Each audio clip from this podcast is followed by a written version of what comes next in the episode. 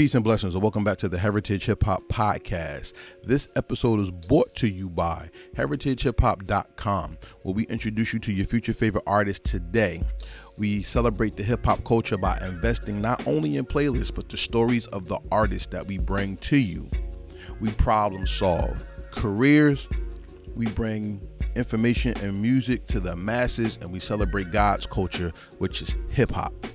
On today's episode, we talk to an entrepreneur, a singer, rapper, and community giant when it comes to the Essex County community of New Jersey, and a person who puts not only people on their feet, but shows the drive and hustle to sacrifice not only for himself and his family, but for the many people in the community as a coach and somebody who always wants to move the community to its best purpose and best position. We talk to Choice, founder of many clothing lines, also a part of the Brellahood. Shout out to the fellas. So please take your time, sit back, relax. This is a great interview, and we want you to enjoy. And I'll come back with the rest of my commentary after the interview is finished. Peace and blessings. Welcome back to Heritage Hip Hop. We are sponsored by heritagehiphop.com where we introduce you to your future favorite artists today. And we are more than music, meaning we bring you the best blogs, interviews, apparel, all that stuff. And today, not only do we delve into music, we're going to delve into the spirit and someone who captures both essences of music rhythm and blues, and truth and words. Please introduce yourself. My name is Choice, you already know. Confident, humble, open minded individual that chose entertainment. I'm here, man. Wear a lot of hats, and you know, this is what I do. Well, look, first and foremost, may the Most High bless you, and I'm glad that you're here. Mm-hmm. That's the first thing. Because right now, we live in a world where people don't even value life. Definitely. You know what I'm saying? We just had Roe versus Wade. We have racial killings every day. You know what I'm saying? Rest in peace to the gentleman they just found lynched in Pennsylvania, like on Oh, Juneteenth. Yeah. You know what I'm saying? We have children coming out of COVID quarantine, Yeah. and their level of education is low. Very low. So when we have people in the community who stand by the community, Mm-hmm. we have to take the time to say thank you Mm-hmm. and for laying it out there that you're doing something with your life that's more than going to work and going home and being selfish with your knowledge. Facts. So with that, let's start from there. Tell me about you. What's the most important lesson you learned in your life up to this point that you live with every day? Staying out of jail. Because I've basically been around almost everything. From people getting killed in front of me to selling drugs to holding guns to you know to all types of you know what I'm saying everything you know what I'm saying? And I was fortunate to miss that train going to jail. You know what I'm saying? Like uh, my brothers consistently going to jail. Friends of mine consistently going to jail. I'm home watching them go to jail come home go to jail come home. And I just so happen to you know skip that skip that line. So you know, it, uh, other than death, jail is like one of the major things. You know what I'm saying that I, I was able to just surpass throughout my years when I have been involved in a, a lot. You know what I'm saying? So I, I'm thankful for that. You know what That's I'm saying? that's deep because if you listen to what people say about Mm-hmm. black men, so-called black men, or people of our community, jail is the destination that we were supposed to go to in the beginning. Yep. And it's funny because when you when you grow up in this society in this system, school is the cousin of jail. Whether you learn how to re- uh, answer a bell, Mhm. you sit at a desk, you get the same tray, you even get the same lunch because it's on the same budget. So everything points you to a destination that people hope you go to so they can counter you for slavery or for a number.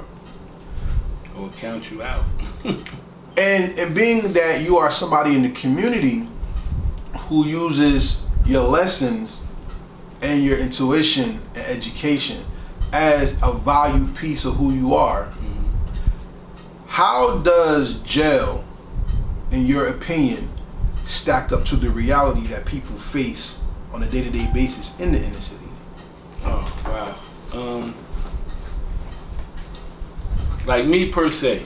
I've, I've I've touched the inside of a jail cell. I wasn't, you know, a like I ain't spend months, years, to where though it took too much time of my life to where though I, you know, I missed this, missed that, but I spent time in jail, and I'm gonna tell you, it's it's not. I would I wouldn't I wouldn't force it on my worst enemy. You know what I'm saying? It's like you, you're not able to wake up, do what you want. You, the little store, this, you know, it just it takes away every breath. I'm, I'm gonna say breath. Mm-hmm. It's like being smothered from society. Mm-hmm. You know what I'm saying? It takes your every breath. Like you are not able to do anything. Like you start to realize how valuable life is on the mm-hmm. outside. You know what I'm saying? And then you got people in the community, as myself, that's been a pillar, you know what I'm saying, to where though I don't coach football, coach basketball. Like I run into kids, they putting down milds and cigarettes and because they see me coming. So it's like my absence to the streets is valuable to the to the people that's out there because it's like me not around is like taking a major piece away from the puzzle. Hmm. You know what I'm saying? And if I'm not there to at least stop or be able to communicate with the kids or, or, or walk them away from a situation or build with them on what can happen or even give them the knowledge of me having experience of touching the cell. You know what I'm saying? It takes away from everything. You know what I'm saying? So that's why I try to keep myself balanced and, and stay away from the negativity and, and the drugs and you know what I'm saying? Because in all actuality, I just feel like I'm a, I'm a, I'm a piece of, to society that's needed. Hmm. And you know, I, I feel like a lot of people will fail or not even not saying fail, you know what I'm saying, but be headed in the wrong direction if I wasn't around.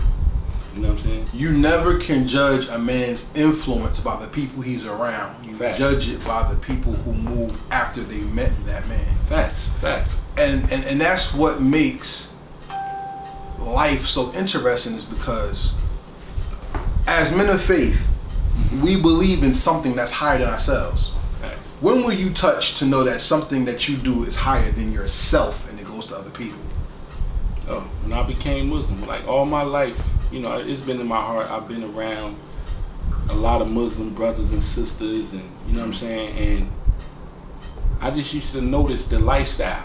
okay You know what I'm saying? And the lifestyle. It's not only that you're praying for, you know, to your higher power. It's the it's the respect. It's the it's the you know what I'm saying. It's more than a movement. It's it's a way of life. As you can see, like for a lot of us, like it's a way of life, and you know what I'm saying. It's got to come from the heart. Like when you do, like period. Even not even being Muslim, when you do things, it come from the heart. You know what I'm saying? And nine times out of ten, if you do it and it's done, it came from the heart. It ain't. It wasn't just because somebody wanted to do it or somebody forced you to do it. Like you know, most of us, a lot of us, when we do things, it's from the heart. So me being Muslim, it came from me wanting to be Muslim, not because I knew it was a bunch of my people's brothers, sisters, uncles, aunts. You know what I'm saying? It's like I just felt like that was my life. Like it, everything that Muslim, you know what I'm saying, perceived itself. It, it was like a part of my life. So it was like, and as I got into it and learned and started to see and envision a lot more things, it's like I'm like, damn, this is me. Mm-hmm. And it also gives you, you know what I'm saying? It gives you stability on trying to break down the, the, the bad things that you was used to doing. You know what I'm mm. saying? It, it almost like forces you because it's so it's so vibrant to life. You know what I'm saying? To where though you see a whole bigger picture. You know what I'm saying? And, and I'm I'm the type of person that I be I'm still learning. Mm-hmm. You know what I'm saying? So I'm still be involved in this, involved in that, and you know, like as a like if a lot of people don't know, a Muslim life is a real strict life. You know what I'm saying? Like strict to the bone. Like a lot of Muslims don't even know how strict it is. You know what I'm saying? But you know, we as we go along day for day, you know what I'm saying, we learn, we get better. And we try to almost put ourselves in them fine lines, but you know what I'm saying, you, we ain't perfect. So the religion is perfect, we ain't. So, you know, it's a test. And then I'm being tested not only by me trying to be the best Muslim, I'm being tested by being on the streets and being involved, getting into arguments and being put in situations. And, you know, I got to be a stronger man, you know what I'm saying, and know how to deal with certain situations to be able to, you know, separate myself from certain things. I agree, because that's the testament of what makes your story. Mm-hmm. See, as a Muslim man, you are gauged by the knowledge of the Torah, Mm-hmm. and gauged by the knowledge of the Injil, Mm-hmm. and then by the Quran. So you have to know the law, you have to know the good news, and you have to know the discipline of individualism Fact. to how to praise the Most High. And understanding that, you find your purpose. Mm-hmm. And in a world where it teaches the world where it teaches you that your purpose is driven by your complexion, not by spiritual affirmation, we sometimes have to find ourselves and then find our beliefs in ourselves before we find our purpose. Facts. When did you get highlighted to your purpose? And what is it? uh, like me, like I, I like, like, like you know, like we said before, like I like to be thanked for, you know, when, when somebody give you that thank you, somebody give you that, you're doing a good job, that pat on the back. You know, I started to notice a per- my purpose. I started to notice that what I was doing, I wasn't getting pat pats on the back for. Mm-hmm. You know what I'm saying? I wasn't getting congratulated for because there was nobody there to congrat- congratulate me. Mm-hmm. You know what I'm saying? So it's like once I start getting into different fields and start doing different things, start caring about my well-being and my surroundings, I started getting them pats on the backs. And so now I started to notice my purpose in, in life that to where though it's like, you know what I'm saying? I don't have to be this evil, argumentative, you know, involved in this, involved in that, gang member, this, that, and third to fit in. Mm-hmm. I knew my purpose was going to be I'm gonna fit in regardless if I just be who I am. Mm. You know what I'm saying? So me being who I am, I knew that was my purpose in life. I had to be who I was to not fit in, but let the people know that I'm going to be able to fit in regardless because I am who I am. You know what I'm saying? I'm choice. Like I'm, I'm, I'm a strong brother. Like I'm relentless. You know what I'm saying? Like I'm, I'm, I don't hold no punches. I mm-hmm. give it to you straight, raw and uncut. Like I want you to give it to me straight, raw and uncut. Mm-hmm. I don't want you to sideline. I don't want you to go around outside of. No, we gon' we gon' let's let's let's get this off our chest. Let's make it happen. Let's know how we need to face the situation the next go around, or just build off of what we put ourselves. You know what I'm saying? The position we put ourselves in. Like, cause as much as you beat around the bush and, and try to get away from things that you can't escape, it's gonna keep haunting you. You know what I'm saying? I don't I don't want to be haunted all my life. I don't want to be trying to fix something that I could have been changed or express something to somebody that they should have been new or you know feel like I gotta wait to tell somebody. Nah, I'm me. Like I need I need for you to know who I am, what I stand for, you know what we what we need to how we need to handle situations or you know I need to be able to understand you and you can understand me just period. That's just my part of life that's just my purpose. I'm not here for nothing like I'm here for a purpose. I need you to understand me and I need you to know that it's something bigger than both of us. You know what I'm saying? No matter what platform it is you know what I'm saying? This life period itself. You know a lot of us just want to grow old. You know what I'm saying a lot of us, you know, feel like we need to be around for our, to see our kids prosper. A lot of us need to, you know, feel like, you know, they just want to outdo our elders. Like, you know, just, you know, they held it down for us for so long, so let me hold it down longer than them and show other people the way. Even though we face with different diversities now than, you know, when we grew up, but, you know, it's like you still want to be that, you know, it, it, I call it a living legend, period. Because if you if you leave this earth and you left a stain to where as though like, you know, you you can never be forgotten for not just basketball or, you know, for you being the craziest person. Like you touched all areas of life. You know what I'm saying? So when you get to that point, like you you know, that's that's my purpose. I don't want to leave here not knowing that I ain't do everything I could and poss- possible to make it better for any and everybody. You know what I'm saying? All right, you said something that struck a nerve with me, and it was about being remembered. Mhm. the good book says that a good name is better than a fine perfume Yeah. because a perfume will run its course, but a good name will live for generations, right?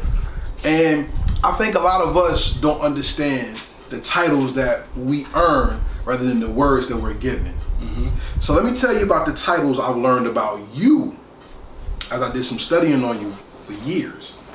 Number one, you are a mentor. Number two, you are um, you're musical. I've heard you be called a real one. I heard you be called a brick. I've heard you be called a backbone. I've heard those many things about you, but I don't think people understand the character of a man until they see that man either struggle, Yeah. overcome, or reinvent themselves. And you have reinvented, reinvented yourself three times since I've known you. So let's talk about the first one. Okay. No, let's do all five of them. Why hold back? Because he said he wants the real, right? Yeah, let's go. First and foremost, your father. Mhm. What does fatherhood mean to you? And how does fatherhood keep you on your toes as a man, not as a parent? Well, basically, you know, a man if, if you ain't went through the struggle, period, through your life, it's it's gonna be so hard for you to be a father.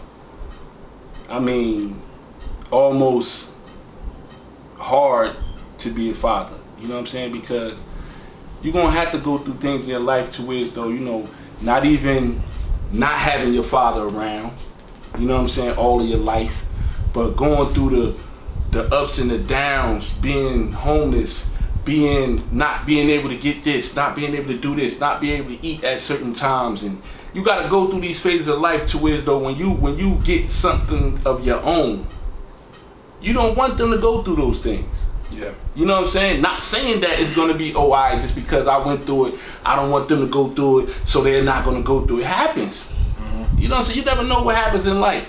You know what I'm saying? Because I was at points where I had a whole so much money and and I, I was able to do whatever for my kids. Then it mm-hmm. was at a point where, like you said, I got to my low and I was like, damn, I hope I could do this for my kids when things came around. You know what I'm saying? So being a father is like, it's like, it's like being reborn again. Mm-hmm. You know what I'm saying? It's like you starting all over. A lot of people don't know. Like a lot of people, like oh, they ain't got no kids. Like they don't know how beautiful life is without kids. And I'm not being. I love my kids. I'm not. I don't, I, I'm glad they here. I wouldn't take them away for nothing. Mm-hmm. But a lot of people don't realize not having kids, man. That life, you have so much to do with life. Mm-hmm. You know what I'm saying? When you have the kids, man, everything stops. Everything stops. And some of us try to put ourselves in position to say, you know what, I'm gonna be on top of this. I'm gonna make sure this gonna happen. Boom, boom, boom. I can still be able to do this, that, and the third. And like, for some of us, it probably be that easy. But you know what I'm saying? It wasn't that easy for me. So I had to bite down on a lot of things. I had to change a lot of things. I had to stop doing a lot of things. I had to work more. This is why I worked hundred hours a day. You know what I'm saying? Because it's like when my kids call and it's something that they need, I gotta be, I gotta be able to give it to them. Yeah. You know what I'm saying? I can't, like, if I say, oh, I, I give me till Monday or something, like, I'm on my job. Like, I can't, I can't fall short. I can't, like, I've been called a no good, deadbeat, whatever you want to call it. Yeah, it's all right. It's a difference though. You know what I'm saying? A deadbeat is a is a, a, a father that ain't playing no parts in the kid's life at all. Facts. You know what I'm saying? Ain't bought him nothing. Ain't spent no time with him. The kid barely know you. You like, you know what I'm saying? My kids love me. Mm. I don't have to give my kids anything for them to not want to be with daddy.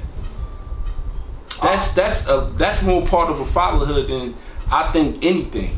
But of course, if my kid need it, I'm gonna make sure they got it regardless. So, you know, being a father, it's, it's a, it takes a lot. It takes a lot. You know what I'm saying?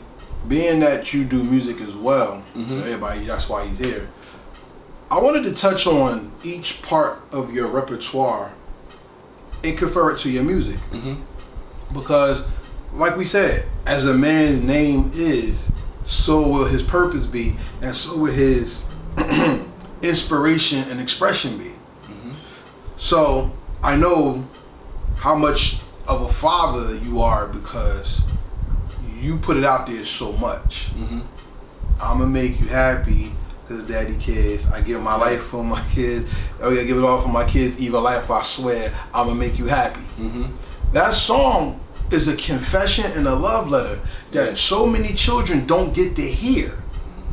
That for somebody to put it out there, not only is that vuln- showing your vulnerability, that also shows your strength. Yeah. Why do you think so many men are scared to be strong but want to be so vulnerable nowadays? Because it's like, you know, a lot of men don't want to put themselves on the line. They don't want to be embarrassed. They don't want to feel like it's too much on them. You know, it's like, but when it comes to your kids, it's really, it's no level. It's no no level no level of embarrassment. It's no level of competition. It's no. It's like you don't put nothing. You don't you don't even put them on the same scale mm-hmm. as anything. Like you know, life, yeah, because that's your life. You, you mm-hmm. your kids in life is like you know you want to be here. Your life is you wanting to be here, and your your kids is on another scale. You know what I'm saying? Because as long as you you here for your kids and you keep yourself balanced, you're gonna keep yourself balanced with your kids. But you take care of other people's kids too. Yeah, I do. Yes, you do. I do. Shout out to the was it the Brick City Stallions? Yep. Yeah, and I remember that No, song not Brick too. City Stallions. Eastwood Stallions. Eastwood Stallions. Sorry, Eastwood Stallions. Remember the video? Yeah. The purple, the flag, and everything. Yeah. And like I said, when you mentor, that's Mm-hmm. another thing I was told. Yep. Mentor, coaching, the person that these children and these adults go to for Exactly. words because people are scared to ask for help, Mm-hmm. but you're there to help them. So it's like not only are you the friend, you're the father figure for them as well. Mhm. How does a man earn the title father figure and not just be a daddy figure in your in your in your opinion? Well, basically, when you know, what I mean, you gotta you, you step in Mm-hmm. in areas where you see nobody else has stepped in. Mm-hmm. And it, it ain't gotta necessarily be money or spending time with them. Sometimes you might catch a situation where you can pull somebody to the side and and talk to them and, and make them understand something that nobody else is making them understand. Mm.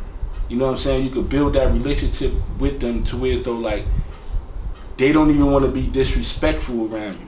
Right. You know what I'm saying? Because you never gave them that form of disrespect. Mm-hmm. They probably seen or heard or, you know, witnessed, but it's like your encounter with them kids is different. Mm-hmm. You know what I'm saying? People don't know how to how big the encounter with the kids. Like some some people like you have some people that can be so nice. Oh, what's up? What y'all want? What you doing? You- Yeah, you want ice? That's not the encounter is different. Mm-hmm. You know, from them being a little bit intimidated from asking you, like, is it okay for me to ask him for this, for that? You know what I'm saying? Or, Mhm. you know, or comfortable enough to just come to you and say, oh, I'm hungry, could you get me, you know what I'm saying? Mhm. And it comes from the heart. It ain't because, you know, because a lot, a lot of times when we, co- as coaches, man, we lose a lot. A lot of people don't know we lose a lot as coaches. We're not getting paid for it. Mm-hmm. You know what I'm saying? So it's like you you got over a hundred kids. Mm-hmm. Especially if you if you one of them good coaches that they really relate to, like you got over a hundred kids that might come to you and be like, "Oh, I need two dollars," or the icy truck pull up, "Oh, Coach Jay, could you give me an icy? Could you give me like, you know how many kids gonna come up to you ask you for icy? You gotta almost sometimes like, all right, uh, listen, you gotta call another coach, or you know, or you might just be like, ah, I done spent a hundred dollars. You know what I'm saying? And it's like you gotta you gotta remember also, you know what I'm saying, if you're not on that same level with your own kids, you can't put yourself in a position with other people's kids. That's a fact. You know what I'm saying? Because you got to look at it like this: when you get called on from your own kids and you're not able to come out of pocket Mm-hmm. when you're supposed to, how could you come out of pocket immediately for kids that's not even yours?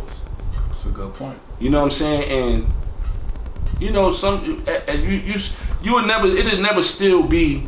You know what I'm saying? That oh, you you you will never get hundred percent from your child's mother all the time if y'all ain't on the same page. You'll never get them to say that it's that way. Right. You know what I'm saying? I, me personally, I, I really don't care because you know, like my daughters now, and you know, they older, so I communicate with them. You got college. You know what I'm saying? Yeah, I Yeah. communicate with them. So their mother could never really say what I do for them. Because money get put right in their hands. Mhm. You know what I'm saying? I got a younger one now. You know what I'm saying? So you know, of course it's gonna be the you know because I don't put money into his mother's hands. You know what I'm saying? What I'm gonna do, I'm gonna do. Like I, I care less how you think or what you call me, whatever. When I pull up, my son damn near jumping out whoever arms to come see me.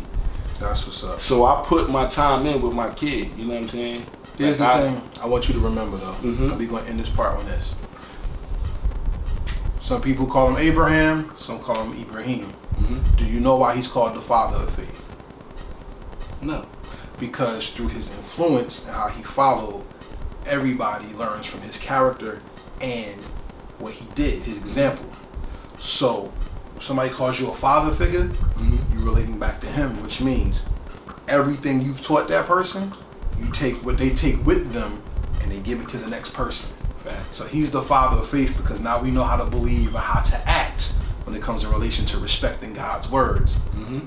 And as men, if we know how to follow and know how to serve, then people will respect us Exactly. and serve each other as well off of what we show them.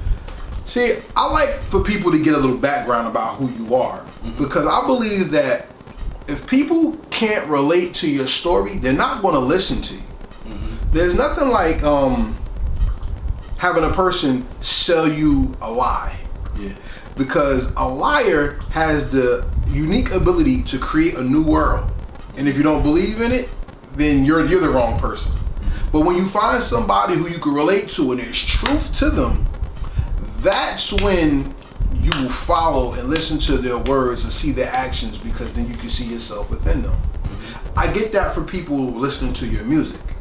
Okay? For example, we're gonna go back and forth. People love Pop because Pop Pop gave to his people. Mm-hmm. But people also love Pop because they ignorant just like he died in the way he died. Ignorance. Because they're just giving their lives blindly to something that they could have been shied away from. Rest in peace to the legend. People love DMX.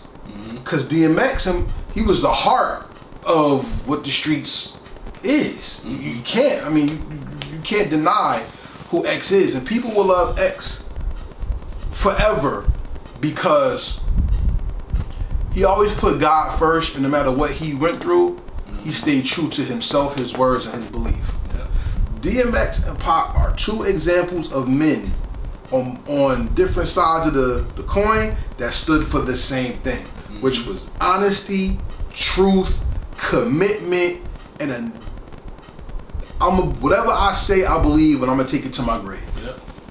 And I believe when people listen to your music, they feel that same thing about you. Mm-hmm. How did you first get into music, and what was the first thing you wanted people to know about you when you made music? Well, actually, like I kind of grew up with brothers and you know that did music. You know what I'm saying? All like my brother was heavy in the music, and then you know I had another brother that dipped and dabbed into the music, but got heavy into the music. And just family members and friends that that did music around me. You know what I'm saying? But I never really was like want to say I'm gonna be. Let me get into this lane with them, and you know what I'm saying. I just was a big R. Kelly fan. I love R. Kelly. Like, you know what I'm saying? Like I, I put R. Kelly on. I had my car, had my system in there. I'm just riding all over everywhere, just bumping R. Kelly.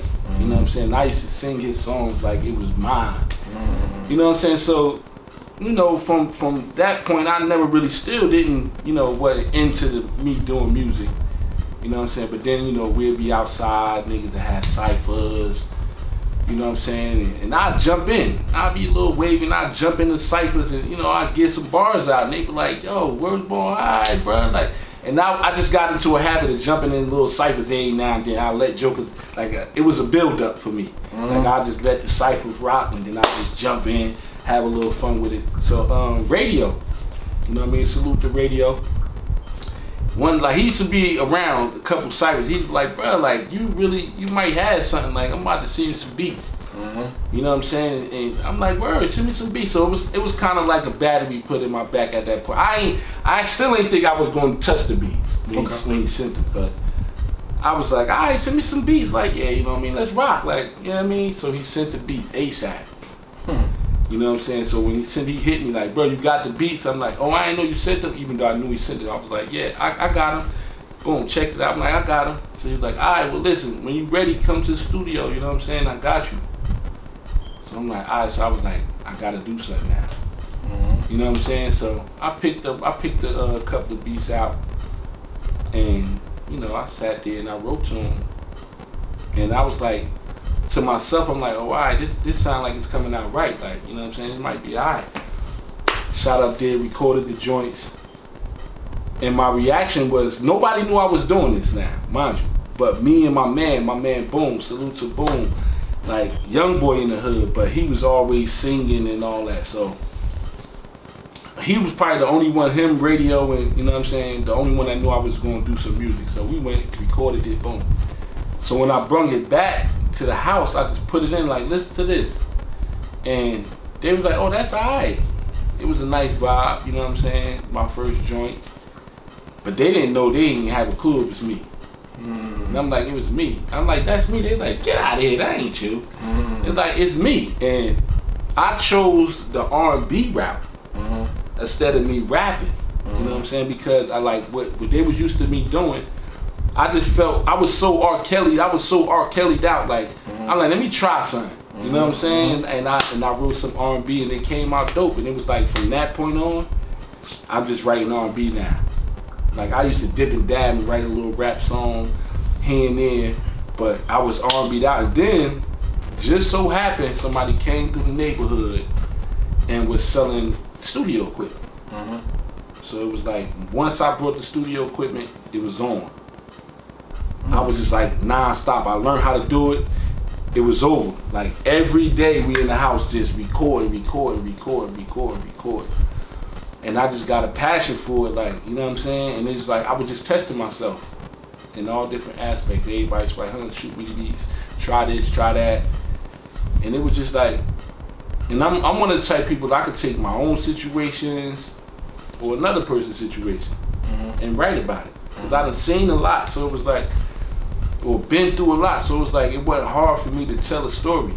You mm. know what I'm saying? Or or put pieces together. You know what I'm saying? So I tried it, it worked, and it was like as the time went on, I got better. Mm-hmm. Well, I, at least I felt I got better because I, I was recording myself better. I started being able to use my voice a little bit better. You know, it was different. You know, and then I started being around people who really, really do music. So it was like I started keeping my ear instead of talking and jumping in like I knew everything. I was listening more, watching this, watching that. You know what I'm saying? Seeing how stuff go, like and, and take it home. I soak it in, take it home, and try it.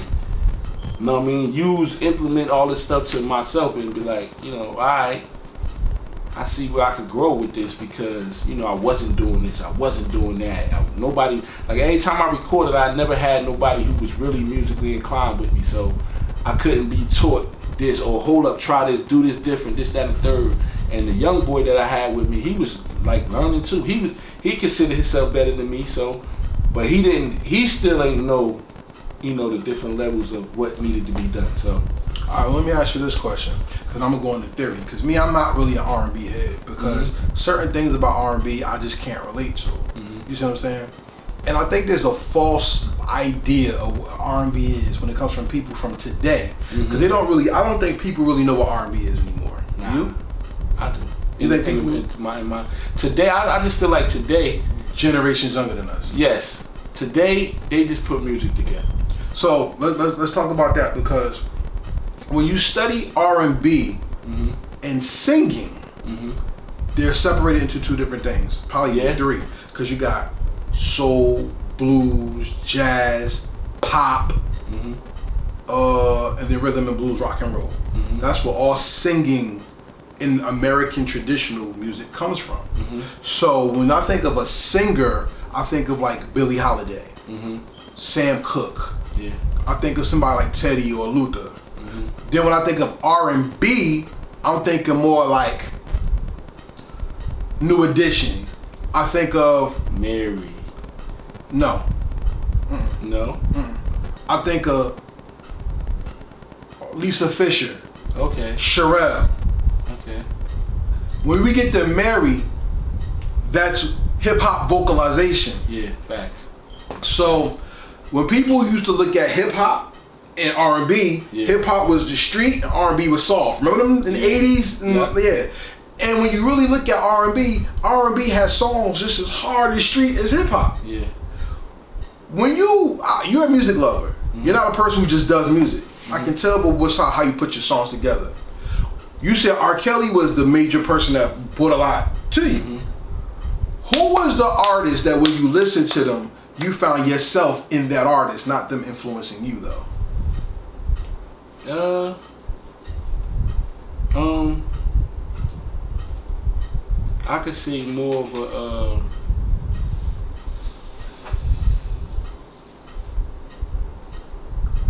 Nate Dogg. Nate? Yeah. I was like Okay. because I was more of a like I can I can I just felt like I could write any kind of hook, and a feel good hook, a, a party hook, an anthem hook. Mhm. You know what I'm saying? And that just was like my go-to. And then when I started writing, I felt like an Anthony Hamilton or you know what I'm saying? Like to where though they put a little bit more soul and feel to their music to where though you can understand and they want you to gravitate to it. You know what I'm saying? And R. Kelly, he was just like he multitasked. Okay.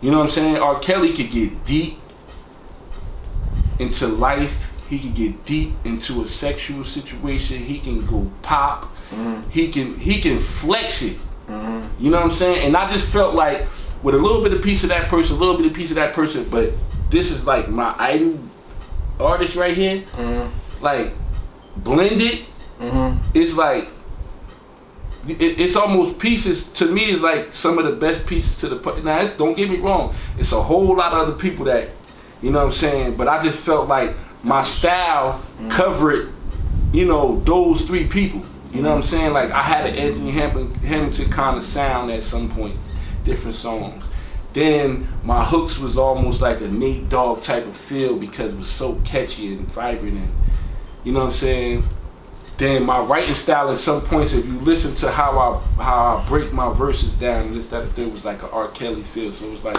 but then I I actually tell myself like big being as though R. Kelly was my favorite because it was no limit Right. to what he could do, Right. and I used to want to get tested. Like when I get with certain producers, I don't care what you beat what beat you sending. It don't matter. I'm flexing on it. That's just how I felt. So it was like I got pop beats thrown at me, you Jamaican beats, you know, salsa, like all types of beats thrown at me, and and, and like when I attacked it, I felt like I hit it. It hit it where I needed to hit it at, and, and they also felt the same. Like, ah, yeah, yeah, you got that, you caught that, and it's like I haven't got too much of. Don't do this. Stop doing this. It was like have fun with it because you ain't where you need to be yet, but you're there. You're you're you're, you're going down the lane, but you're not all the way there. But you're going down the lane. So don't stop what you're doing. You just got to get lessons for this. You know, training for that, or Okay. you know what I'm saying? Here's what I think though. You sing and write like a rapper, but you express yourself as an R&B art, artist.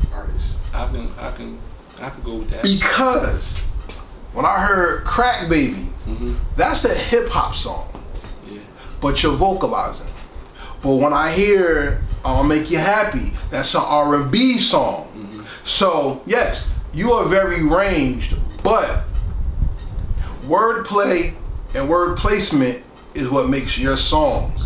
But harmony is what makes people feel your songs. What do you think is your strongest point? The writing or the expression in your music? I think it's the writing. Wow. Because I, think if I was able to express what I wrote to the max, it'd probably be the song would probably be ten times better. I feel like my pen, like I feel like I can write in the right areas. You know what I'm saying? But if I was able to vocally express it and break it down in certain parts where it needed, mm-hmm. that I didn't know I needed, mm-hmm. Would make the song ten times better. So what's stopping you from making your 10 times better song? Well, actually, I, I really don't have the time to get with somebody who can put me there. You do. No, I don't. Because I have people who want to work with you. No, I'm just saying, not saying that I like I can't make time, but it's like, you know, life. Your life You know what I'm saying? Life, life always get in the way of me really perfecting my craft. Okay. You know what I'm saying? Because when I go full throttle with it, I gotta have some kind of money to push myself, or because everybody ain't gonna do what they say they're gonna do at, at times. You know that. You know what I'm saying? So, you know, if I'm gonna work with somebody, I gotta have time. So if I'm taking away from me, you know, taking care of my life situations, you know what I'm saying? I gotta be, I gotta, I gotta be right. So that kind of like put me in, in like press my brakes on it a little bit when I know I, I want as bad as I want it. If I can, if I could put that much, as much as time if I put in, it'd be great. You know what I'm saying? I'm gonna be real with you. When I listen to your music, when you go vocal, Mhm. it takes me back to songs that I heard back in the '60s and '70s. hmm I think if that lane was open to you and you went soul, people will understand you that much more. Mm. And I think people miss you because people don't under, really appreciate music nowadays. Yeah. There's certain songs that when I hear you sing, Mhm. I can hear you singing. Like one of my favorite songs, I think if you were in this era of music, you would you you could you could flip and make amazing is um Oh Girl. I think you could flip that. Old girl. Oh girl, I'm gonna let you go. I Oh, don't yeah, know yeah, what it look for. I can hear that in you. Mhm. But I can also hear first you buy yourself a shotgun now. Da-da-da-da-da. I can hear you sing that. Mhm. See, when you have a good musician or someone who really does music, you can actually hear influential music come from them. Yeah. Not just say, oh, you can sing and that's what's up. Mhm. Is there a song that you wish that you would have sung and brought out first so people would know that's you and you got that talent? Like something old. Whatever. What talking about? Whatever. If you could have sung this song, what would have been your number one song that, that you would have introduced yourself to the world to? I did Charlene. I did Charlene over Anthony Hamilton. Anthony Hamilton. Okay. I did that song over, and I felt like that was me. Yeah. Word. I really felt. I, I did that song over. They took it down off of uh off of the music sites because it sounded too much like the Okay. original version. Okay. Now I switched all the words. You know what I'm saying? Like in all areas, I switched the words, but I just felt like that was one of them songs that I just felt like I like that I felt was my voice was comfortable for. Because some people be like, "Oh, bro, you got it," and it but you you know your voice got to be comfortable for certain songs. You got to know your range to where what's your limit and where you can go on a song than just thinking you can sing. That's what I'm saying. You know what Most I'm saying? people sing and don't know music. Yeah. So they're just uh uh uh or Yeah. auto tuning and they're not really catching the the, the, the the language. So let's let's let's let's flip it a little bit because you rhyme and you sing. Mhm. When you write, what language do you hear when the music is playing? Do you get inspired by the beat? Or are you just giving the beat the message that you have within yourself? Kinda both. Tell me about that. Because the beat has to almost tell me where to go. Okay. You know what I'm saying? Like, it don't take long. You know, I can I can give you the probably the first play out. If I run it back, then I'm like feeding a little bit more extra on it. But it's like I could almost after hearing the third, the second part of the hook, the third part of the hook again, I'm almost at a vibe to where it's though where I want to go with the song. You know what I'm saying? I probably even locked in the hook and now I'm working on the verse as I'm listening. You know what I'm saying? But the beat, it has to talk to me. That's a very MC way ahead of head listening. And and the crazy part about it is I done heard some crazy beats. So it's like it's crazy what runs through my head sometimes because it's almost like it, I can't. It's like I almost lock into every beat. Mm-hmm. It's strange because some people were like, "Oh nah, that ain't me. Nah, that ain't my lane. Oh nah." that's too slow, or nah, that ain't. Mm-mm. Like mm-hmm. I almost could lock into every beat. Like some people don't know what you could do to beats that might, you know what I mean, might not sound good to everybody. Right. They probably be like, oh nah, that's just, it's nothing in that beat. Like you gotta put more snares, you gotta put this, add some piano. Like no, you gotta put something. Like you could bring that beat alive if you really wanted to. Okay. You know what I'm saying? So I don't limit myself to.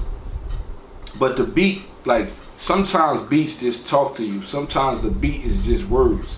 It's like as I'm not a full magi- magician like I mean musician like everybody. So it's different for me. Everybody get it different, and it's like some beats is almost words to me. Mm. That's the language. Like as it plays, it's just like telling me to say this and say that, and then I just add on to it. Like boom, boom, boom, boom. So it's like it kind of it's kind of like both ways for me. So then, how about this question? Because I think you describe as something that is very superhuman and not artist driven. Mhm. R. Kelly is your influence. R. Kelly is a student of Michael Jackson and Prince. Mhm. Tank is a student of R. Kelly. Mhm.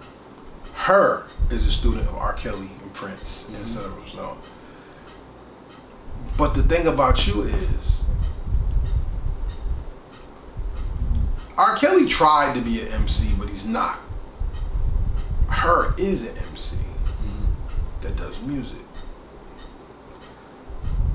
What do you call yourself? And I don't mean put yourself in a box like you're this or that. Mhm. Are you an MC that sings, or are you a singer that also can MC? And why do you think that? That's crazy. I'm a, I'm a kind of say I'm a, I'm a singer that can that can MC because it's like I, I feel like a poet is one of the best rappers. Yeah, Right. yeah, So being a poet meaning you know how to put words together. You know how to express words. mhm. You know what I'm saying? But they don't consider themselves rappers, some of them.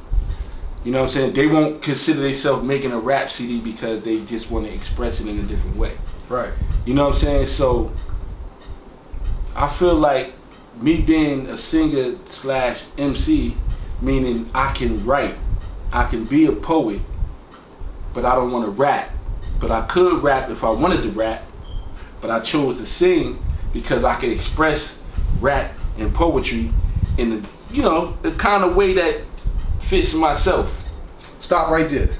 That's the point I'm getting to. Because most people don't understand themselves. Mhm. Remember, we talked about purpose, Mhm. and we talked about how you saw something within faith that was that was already you, Mhm. but it had to come out of you naturally. Exactly. The natural gift that man is given is freedom. Mhm. Why do you think so many people choose not to be free? Because it seems like you found your freedom in your music. Yeah. Why do you think so many people try not to be free then? like you said, they ain't find themselves. So you can't be free if you ain't found yourself. If you, if you like, how do you expect to move around and do things that we I actually are obligated to do if you don't feel like you're able to do it? You know what I'm saying? Like you take away from yourself when you have the option to do it. So you kind of pull yourself back from the world, society, this, that, and the third. You know what I'm saying? When right, you gotta unplug. exactly. But see, that's the point. Because in music, there's no such thing as a plug. hmm But when people say, I gotta make this type of song, now you're plugged. Yeah. Now you got people feeding you things that are not coming from your soul, they're coming from people's imaginations. Exactly. Not your creativity. So just the lane they want to put you in. So if you're a singer that's an MC, what's more important to you? To harmonize and touch the soul or to get words for people to feel the vibe and go to the same place? I want to harmonize and touch the soul Why? because I feel like music is almost like with life and music is it plays a major part. Like music changes people. Music stops people from doing things. Music soothes your soul mentally. I can't say physically, but yeah, physically too, because you got some people that you know work out the music, but like singing does something different to a person. You know, when you rap, okay, you it's different levels of rap, Mhm. just like it's different levels of singing. You know what I'm saying? But when you're able to touch somebody's soul with not just only a, a, a tone, you know what I'm saying, or hitting a note there, hitting a note there, when you're able to actually say something, like you can speak the tone into somebody. Mhm. You know what I'm saying? It's different. You know what I'm saying? A lot of people like that's their meditation, music. A lot of people escape the outside world with music. You know what I'm saying? And and nine times out of ten it's R&B or or like you said jazz or that soul or you know what I'm saying? Like that level, the singing side of, of music, it does it, it's, it's it's like medicine. You know what I'm saying? It, it heals people in a whole totally different way. Now, I'm glad you said that because you are a man that encompasses two types of souls. Mhm. I asked you the challenge to you because you're going to do this album. And we came up with a title Gangster and a Gentleman 2. Mm-hmm. Not the number 2, T O O. Mm-hmm. And there's a reason why I wanted you to do that. The reason why is because I think people sleep on your writing technique as an MC, and I don't think people appreciate you for when you sing. Mm-hmm. What is a gangster and a gentleman? Why does those two definitions perfectly describe your skill set? I just think it's me. Like, you know what I'm saying? And a person as yourself, when you haven't even been around me most of my life, can see characteristics in me. Mm. You know what I'm saying? So, and me myself, like, I can be a gangster and I can be a gentleman. Mm. Like, I've been the sweetest person, like, but people know I have a side of me that you can almost see in my face when it's coming out. Mm. You know what I'm saying? So it's like it's perfect. It was like perfect. It, it, it not only challenged me as my myself being an artist, but you know, it gets it brings the creativity out of me on both sides. Mm-hmm. You know what I'm saying? It's almost like I'm, I'm you getting the best of both worlds. And like you said, a lot of people don't give me as much as credit that I feel like I can get. You know what I'm saying? And it's it's it's only really a chosen few that respect my pen. So what's harder, writing R&B melodies or writing bars for hip hop songs? Bars for hip hop songs. Why is that harder? because you you gotta be you gotta be very intelligent when it comes to hip hop bars. Okay. Meaning you can make stuff, you can write stuff that rhyme. Anybody could do that. Right. You know what I'm saying? But you gotta be able to speak not only speak things into existence, speak things that existed already. You know, talk about you you, you gotta hit points, man, and, don't get me wrong, like I know I got a nice game when it comes to the pen, but this gonna be a, a test. It's gonna be a test because you know, like I'm I'm not too pressed to try to keep up with the new generation. Right. Like that's not my forte. I can care less if they feel like, oh, you gotta keep up, you gotta bounce with the way it is. I I, don't, I can care less about that. I like good music. You know what I'm saying? And and I know it's still listeners out there that like good music, good solid music. So I'm writing what I feel and how you know what's gonna come from my pen, what's gonna come off my brain. So, but it's definitely definitely different writing raps like R&B. Like you you can feel like you you, you put yourself into in, in a zone. The bar setups is different. You know what I'm saying? That's a fact. it's totally different. Like you don't have to like you can drag your words out, not like actually in, in, in notes, but your breakdowns is so much easier than a rap bar. Interesting. You know what I'm saying? Like when you when you when you doing when you writing rap bars, you gotta almost like hum hum hum hum bang. A R&B, you like mm mm mm mm mm, it drag out. It's it's like different tones. So it's like, you know what I'm saying? Like some people just be like, they sit there, write words that rhyme, make sure they put okay, but they don't stick to like some people don't even know like you all over the place with it. Like you talked about guns, you just went to the house and had sex. Then you went to the store and smoked a cigarette. Then you jumped in the car with your mans and them. Y'all check like they be all over the place with So it. It's no build up for some of these jokers now. Okay, I'm glad you said that because we're gonna talk music now. Mhm. Because this challenge that we, we talked about, I had to study other artists to prepare for you. You know who's one of the best MCs that sing? Caron Wheeler. Are you familiar? No. You know the song "Back to Life" by Soul II Soul? Yeah. That's Caron Wheeler. Oh wow. She sung "I Adore You." Oh wow. Okay. Do you know what you heard the song "Back to Life" by Soul Mhm. to Soul? I'm back to act to reality. You know what that song's about? Dying and coming back to life, cause she was dead, and the doctor brought her back, and she sung about it. But it's a hip hop song. Wow. That's the, that's offbeat R&B. hmm That's an MC. See, when you're an MC that can sing, yeah, you're not my like Mike check his life or death, breathing this sniper's breath, exhale the bills, spook Buddha do righteous steps. You are back to life, So would you back put to reality. would you put MC Lyte in that category? No. Number one, she can't sing. And that's what makes a person What who about can MC sing Lyte? can't sing. Okay. But that's what I'm saying. That's what makes a person who's a writer, singer, MC more dangerous and more thought provoking than a person who does just one. hmm How about this person? Let me give you a good one that people sleep on. Because when you think about hip hop and R&B, people think about Jaheim, hmm Tank, Ginuwine. Depending on what era you are, now people think about Bryson Tiller, Blast.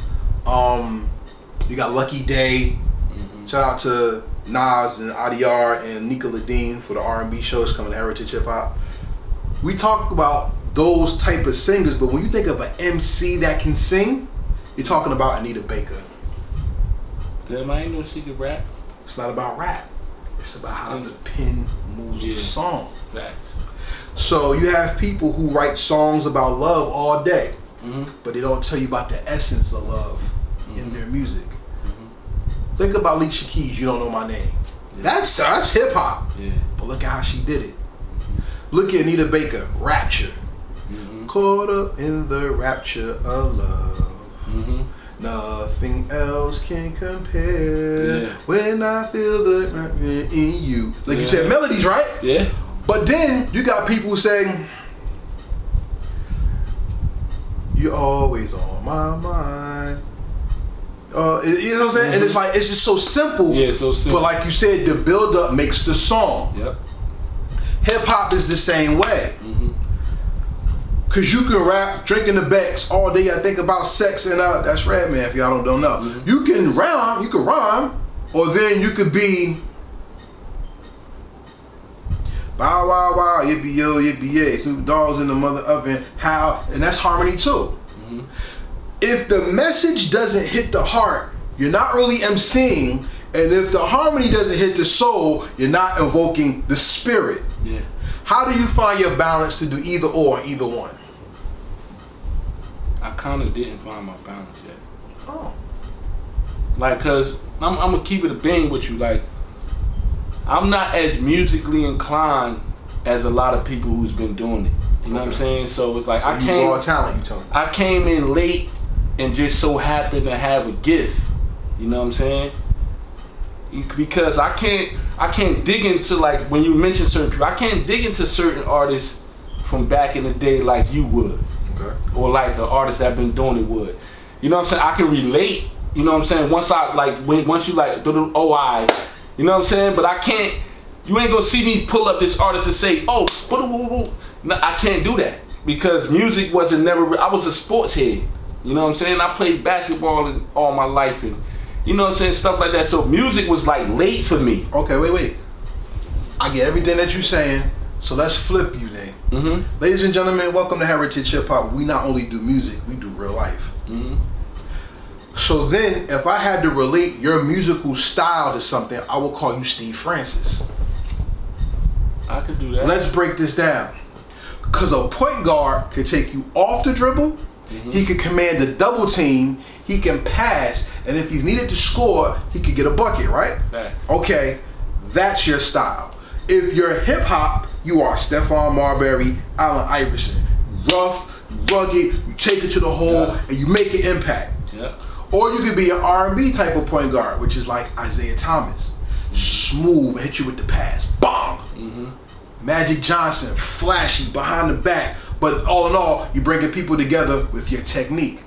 See, the thing about the franchise, the thing about Cuttino Mobley, Yeah. the thing about God Shammgod, Yeah. I'll even mess you up and go college. David King, St. Uh, or St. John's, Tyus Edney, UCLA.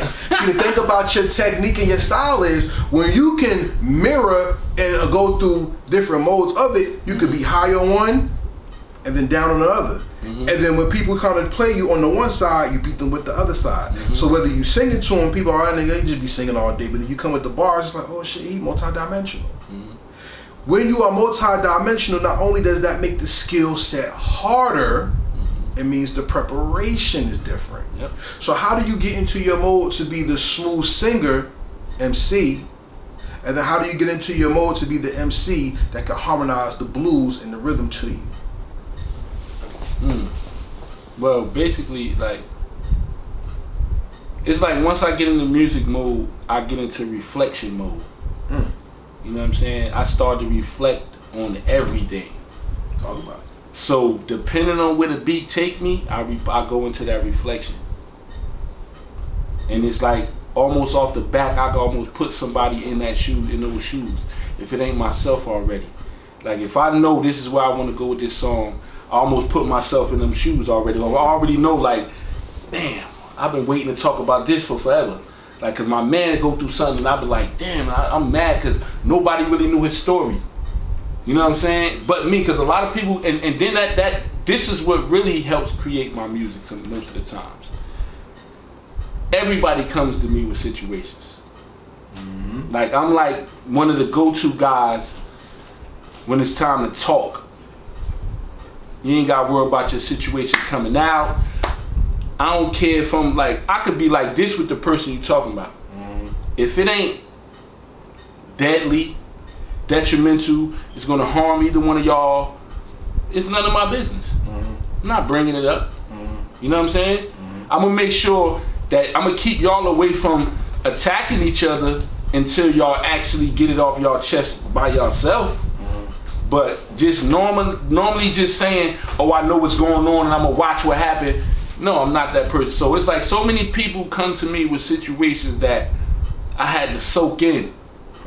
You know what I'm saying? And it's like a lot of the times it's like, damn, how I'm help, able to help you with your situation, and I can't help myself with my own situation. That's the box. You know what I'm saying? So it's like I done seen her been through so much that sometimes it need to come out. And that be the best time for me. You know what I'm saying? Like I get I put myself immediately into that mood. And it's not hard to talk about. I could put two, three situations into one and make it seem like it all happened at one time. And that's the gift that I think people don't understand that I wanted you to touch on. Because you just talked about perspective. Yeah. When we were in school, we were taught perspective. hmm Nowadays, they don't teach perspective, they just teach how to think. Exactly. So, by understanding perspective, because you're able to talk about somebody else's life and bring it to music, hmm I have a trick question for you, because you're an artist. Mhm. Hip hop has a voice, but it doesn't talk about everything. Mhm. R&B has a voice, but it doesn't sing about everything. What is the one thing that you bring to both that nobody else is bringing? me just being natural. I think it's not too much of people giving just their self. I don't use auto tune. I don't, you know. I'm I'm I'm to the point where my music is almost not. I can't say because they do that. My music is almost a reality in a way of it not being scripted. Like I don't none of my songs is like a scripted song to where it's though like I just put words together to make it hot. Okay. Like everything that I wrote was it was all reality. Like uh, every single thing that I wrote. But you can tell from an artist, like what you saying, what separates me. You can tell from artists what's real and what's not. You know when a person can just write and make a good song that's going to make the crowd feel like, oh my God, she just, or he's just that nice. But it's not them. They they haven't lived it. They wasn't a part of it. They life like I'm. I put in a short amount of time that I have done music. I think. Well, that's what I could say. I separate myself by me not having no experience in the music game and able to be able to function with some of the best people in the city or be considered a go-to guy when it comes to certain music. Like I think I, I'm like I don't think not too many people in the city did that. Nine times out of ten, they've been in the game for a long time. They know a lot about the music industry. Like I'm fresh on the boat, don't have that much knowledge, but can keep up with the best. That I feel like. Well, I, I, I'll put you like this. I put up a lot of old point guards. Mm-hmm. For y'all basketball lovers out there, Ja Morant. All I want to say is this: for somebody who doesn't know enough, you've made classics where people who have been in the industry couldn't even make one, mm, Yeah. and you've sung classics that people have been trying to get to, and they haven't yet. One of my favorite songs, besides Crack Baby, that you've done, mm. is you talking about hooks. You talking about Blessed. You and D Bridges. That is that was nominated for Heritage Hip Hop Song of the Year, by the way. Yes. And I want to ask you this, because you MC'd on that hook, not just sung it. Mm-hmm. Even though I'm stressed, I'm not black feel sick and tired. I don't feel the pain no more. Pain is the number one component of all black music. How do you master pain so you can express it so the world can understand you and have find joy in it? You gotta you gotta been have went through it. You know what I'm saying? If, if you ain't been through the pain, you can't deliver. You can't express. You can't tell a person how it feel. Like, cause when you do music, when you do R&B, you, you almost feel it. Like when you in a booth, you feel it. When you when you writing your verse, you feel it. You like you like when you writing a rap bar, like you be in a whole nother zone. You be like, ah, that man. You know what I'm saying? Alright, boom, yeah, boom. When you doing R&B verses, you almost like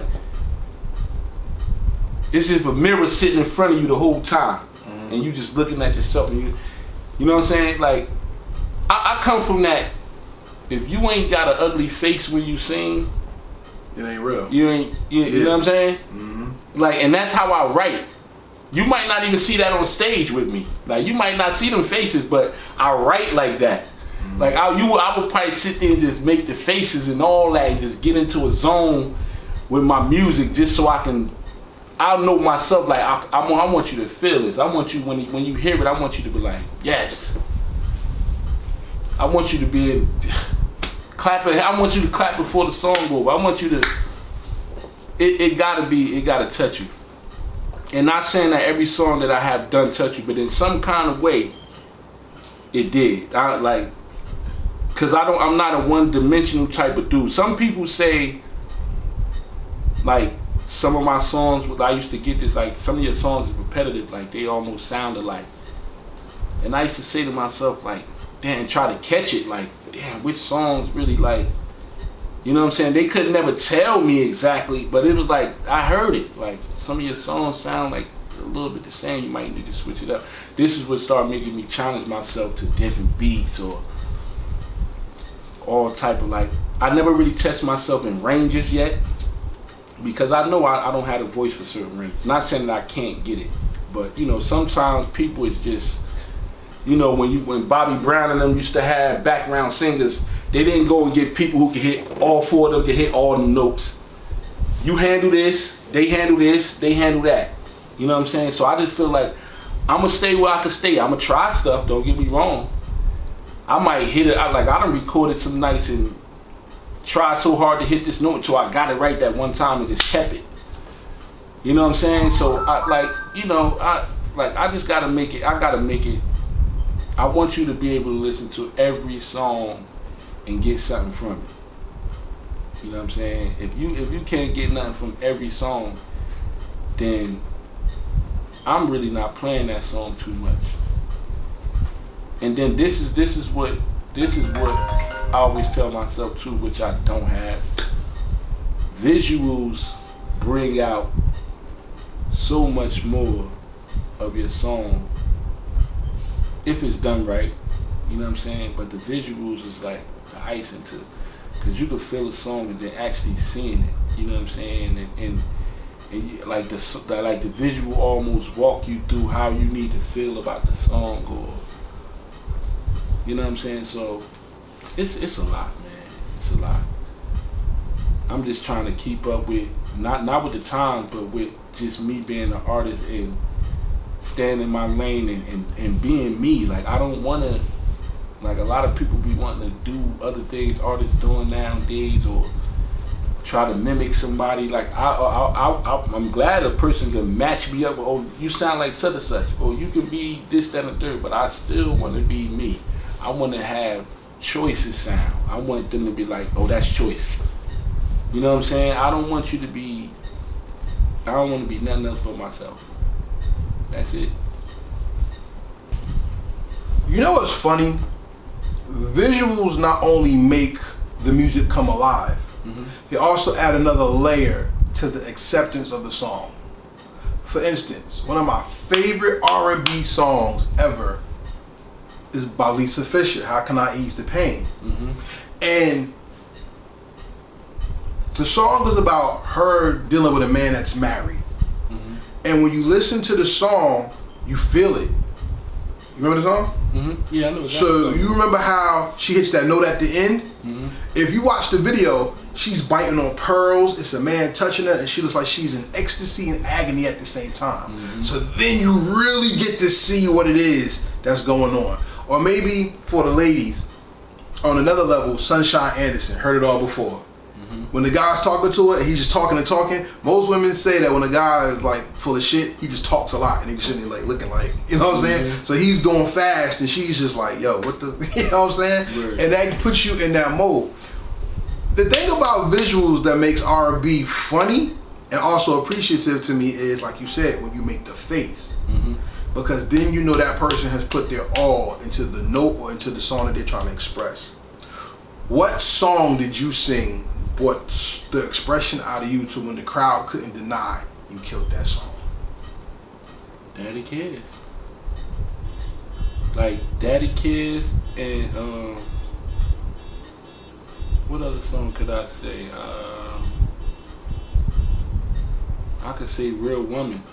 Tell me about Real Woman. I mean Real Man, I'm sorry. Real Man. Tell me about Real Man. It's it's I just feel like that song is just the whole honest truth. You know what I'm saying? And it's like when I when I perform that song, it almost takes a woman out the club. Mm-hmm. Like it's like, damn, what the fuck is I'm doing here? You know what I'm saying? They start realizing like, yeah, I, I really do need this. You know what I'm saying? It's like it's, and then it's like, if you like, if you ain't putting it all in your in your performance, it's like it's worthless.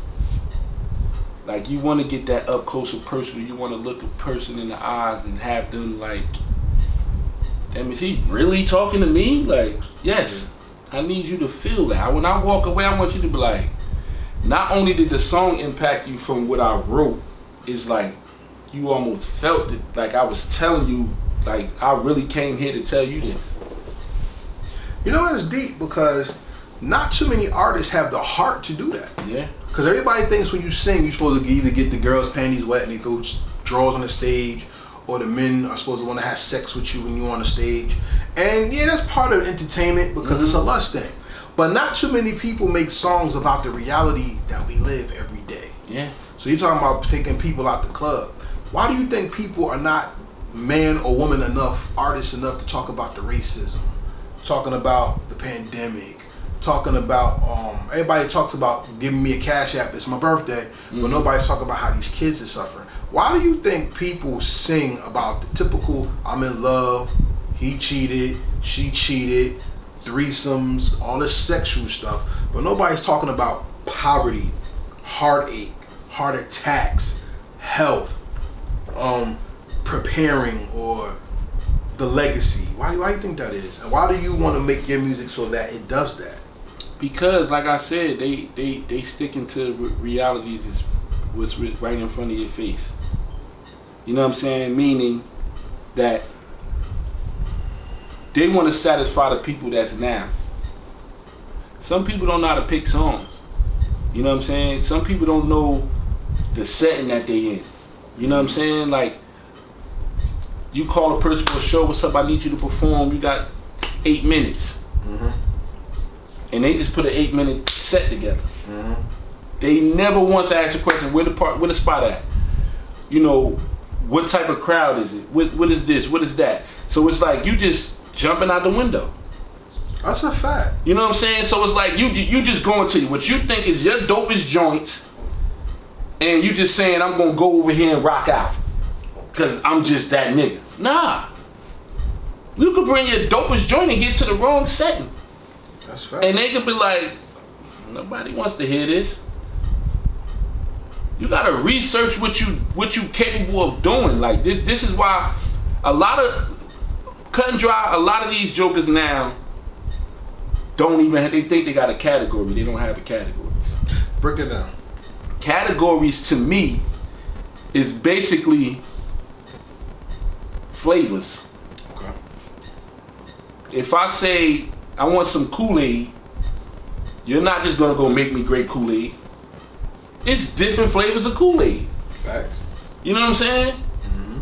And then it's gonna be like you're gonna get that question: What kind of Kool Aid you like? You know, if you can't, answer, oh, I like great Kool Aid, but you know, I could, I could do some cherry or I, I you know, orange or, you know what I'm saying? Like it, it's, it's a, it's a, it's a method to the madness. You know what I'm saying? Like a lot of these jokers are just in one lane. I'm glad you talked about that because that's presentation. Yeah. And one thing I think R&B has failed to do is keep its presentation. Yeah. Because now a lot of singers look like rappers, Mhm. and it's a blurred line. So now we don't really get the distinction of the presentation being right. Because remember, hip hop back in the day, you was a, you, was a, you had a rapper, you had the background dancers. Mm-hmm. Even with R&B, you had the singer, you had the background singers.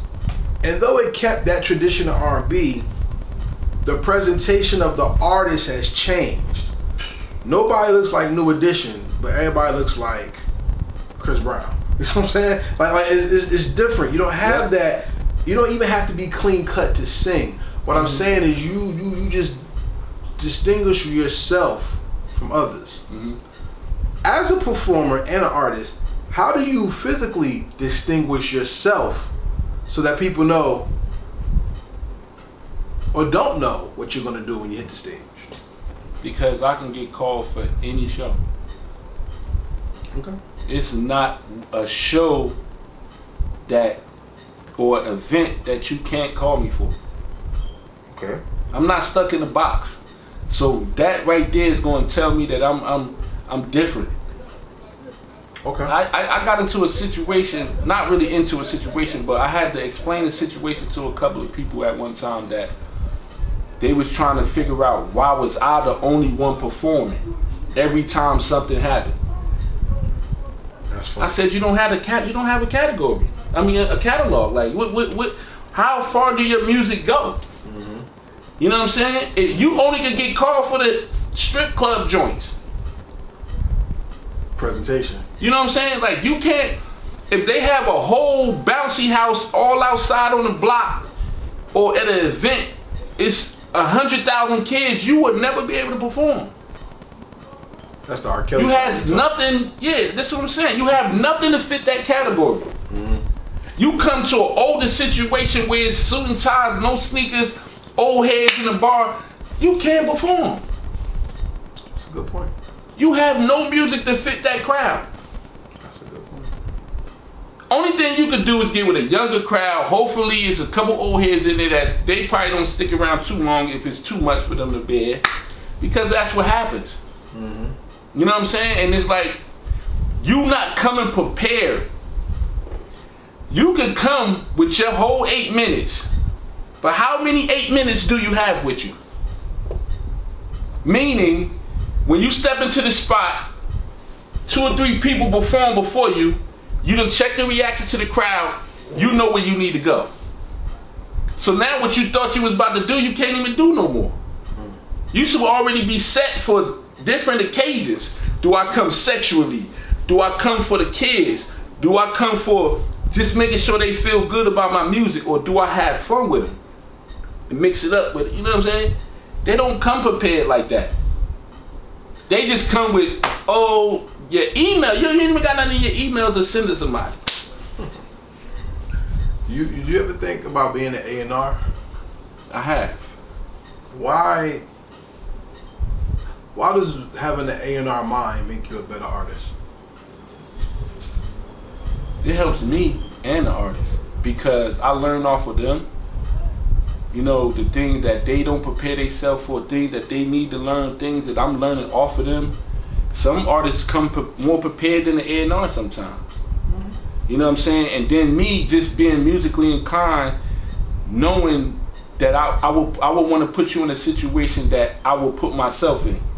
I'm not gonna just throw you out to the to the wolves. I understand that. That's perfect because just like you said, you don't know if you're gonna be suit and tied up. Can you perform, or do you need to be uh, urban wear, urban apparel?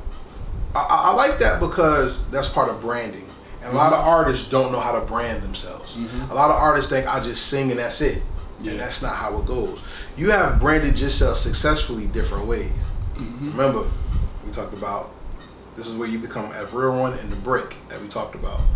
You were always you were always told to oth- to told to me by others they call you a brick because you're steady and you're strong. Mhm. There's no bending that people can build off of your example and your knowledge. Mhm. You got hate out there too. Yeah, But the hate has to recognize the thing too because they respect it. Because whether you believe in that brick or not, somebody hit you with this one. You. Yeah. You know what I'm saying? Facts. And and that's like the truth. No matter what it is, whether you believe it or don't, the truth is the truth. Mhm. But being a real one also because you know how to carry yourself in different situations. Yeah. And what most artists I've noticed don't do is they don't carry themselves respectively to the crowd or to the art that they claim they have. And by branding yourself, not only are you establishing this is who you are, but you're patterning something for people to follow. Mhm. You have made clothing. You have started businesses. You have put other people's businesses on the map. Tell me about starting your own apparel and how did that aid in your music as well? Well, actually, the, the crazy part about it is, um, like in the almost like in the like somewhat at the beginning of my career.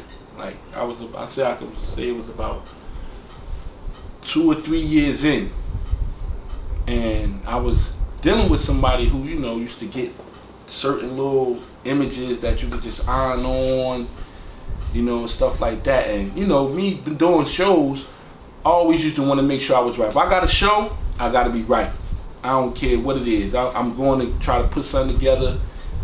So my performance, my attire, my everything is just going to speak for itself. You know what I'm saying?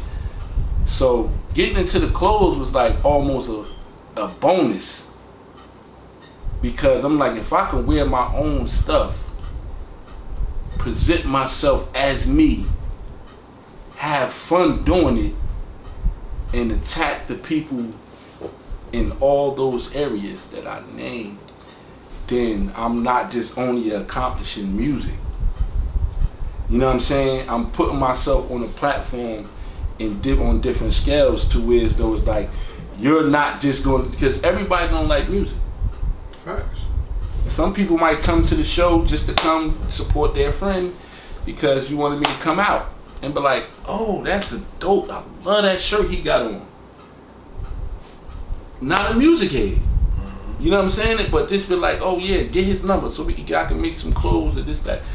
I want to be like you gotta it's you gotta market yourself in different areas. You can't just come and say, oh, I'm the dopest nigga in the hood. I came to spit these bars. And you got polo on. Why? Cause they might make that polo shirt might be famous. So you're saying oh. the shirt's gonna outshine the artist? Some of them do. Hmm. Some people come dressed to impress, mm-hmm. but the music don't count. That's interesting. But like, damn, he fly as hell. He was ass, but he was he, the outfit was dope. You know what I'm saying? Like you gotta, you gotta. And then by me being able to do my own stuff, it just was like, it felt good. Like it, you know what I'm saying? Like I just felt like I was doing me. Mm-hmm. You know what I'm saying? Like I already came in like, oh, I'm about to tear the show up. But now I'm about to kill this outfit. I'm about to try to get two or three of my boys in it. Like, you know what I'm saying? I'm, I want to, you know what I mean? Like, it, it's different, man. You gotta. It's a whole lot, man, that I still need to do with myself when it comes to this music and branding and. You know what I'm saying? But I realize it as I go along that it helps. You know what I'm saying? Like when you when you down on one one part of the game, you got to be on top on the other part because you got to keep something alive. You know what I'm saying? And then if you got enough concrete music to where though you can focus on something else, you still keeping it alive. Facts. You know what I'm saying? So it's like you can still like a lot of people don't know like songs you hear from all these major artists. You think they just wrote them songs that night or a couple week or two? No, some of these songs was songs that they had started out with that it was so much of a build up that it made it that big. Like a crack baby. Like you know how long a lot of people don't even know how long ago crack baby I made crack baby. But when I go performing, it's like it's a brand new song. Because music never gets old. This is what I'm saying. When you got when when you can make music that people were like, yo, like I couldn't leave spots without doing that song. I used to come with whole totally. This is why I said being prepared because I used to come with totally different sets, but I couldn't leave without doing that song. Okay. So you're branded as a singer, an MC. Tell me about your clothing brands. What brands do you have, and what do they stand for? I got a lot. I got a lot. Um, my first initial brand was Fan Basic. You'll probably see it, the FB logo. That was basically it's fan. It's, it's called Fan Basic. So it was like anybody that was around me was basically family. You know what I'm saying? Like we had to be blood family, but we was that close to where though we was family. So that's why I came up with the Fan Basic, like my own team, my my logo. That was my first brand. You know what I'm saying? Um, and it's like not too many people. I don't I don't push that brand as much because you really have to be worthy of that brand. I understood. You know what I'm saying? Like I'm I, that brand ain't just to toss out and anybody just it's just so fashionable. Like you really got to be worthy of that brand. Mm-hmm. You got to either be a part of me in a certain way. You got to be basically us growing up together and basically family. Like we got to be that unity, that bond got to be there. You know what I'm saying? So, you know, I don't touch that brand as much, which which I, I should, because a lot of people want it, but it ain't even, like you know, it's different. Like I said, Makes it more worthy. exactly. Yeah. So So the next brand was um, Swag Savages. Okay. You know what I'm saying? That brand, like a lot of the brands I make, it just it, it, it all makes sense to me. Like I know a lot of people that's just all they want to do is get up and be fresh. okay. Like it's almost like if they not getting dressed, they basically ain't coming outside. You got some people like, man, I don't even feel like getting dressed, man. I'm standing in the house. What do you mean? You said you had to get dressed to come outside. Like, man, you know I ain't coming outside, man. I ain't like in. So that brand basically just came from that, like just being a savage for having swag, like for being fly. You know what I'm saying? Okay. Like you just you lust off of just being a fly nigga. You know what I'm saying? So that's where that brand came from. Just more of you know just having a hunger for being fly. Um, and then Flywear was just like a branch Mm-hmm. off of you know being having a um a, um, a, a swag savage. You know what I'm saying?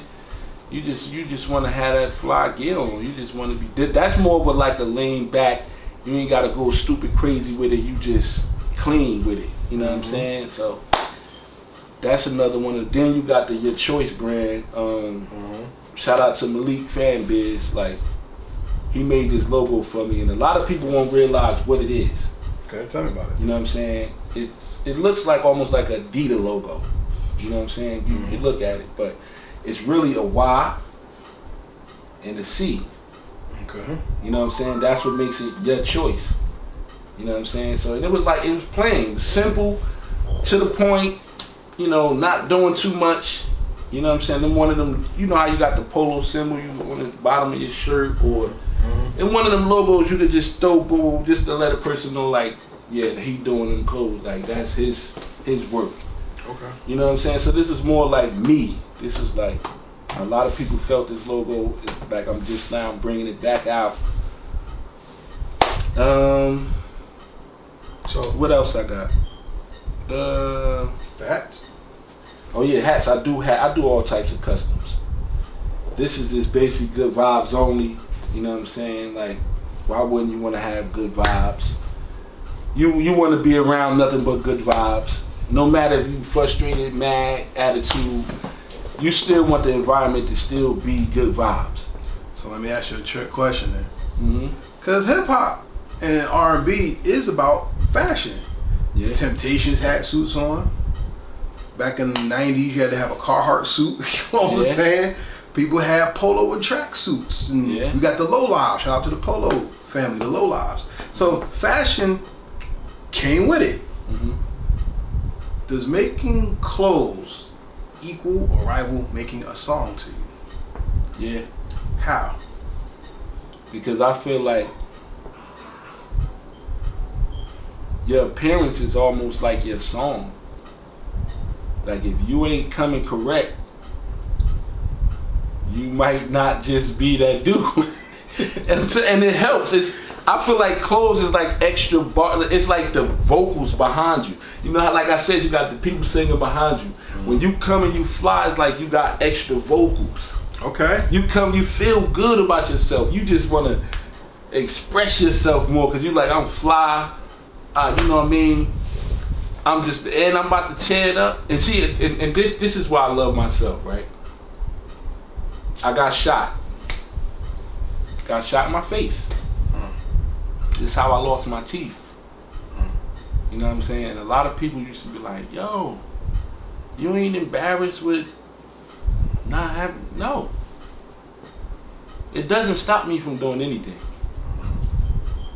I get in the club, like I said, I, I make sure my fly right, and I attack the stage the way I need to.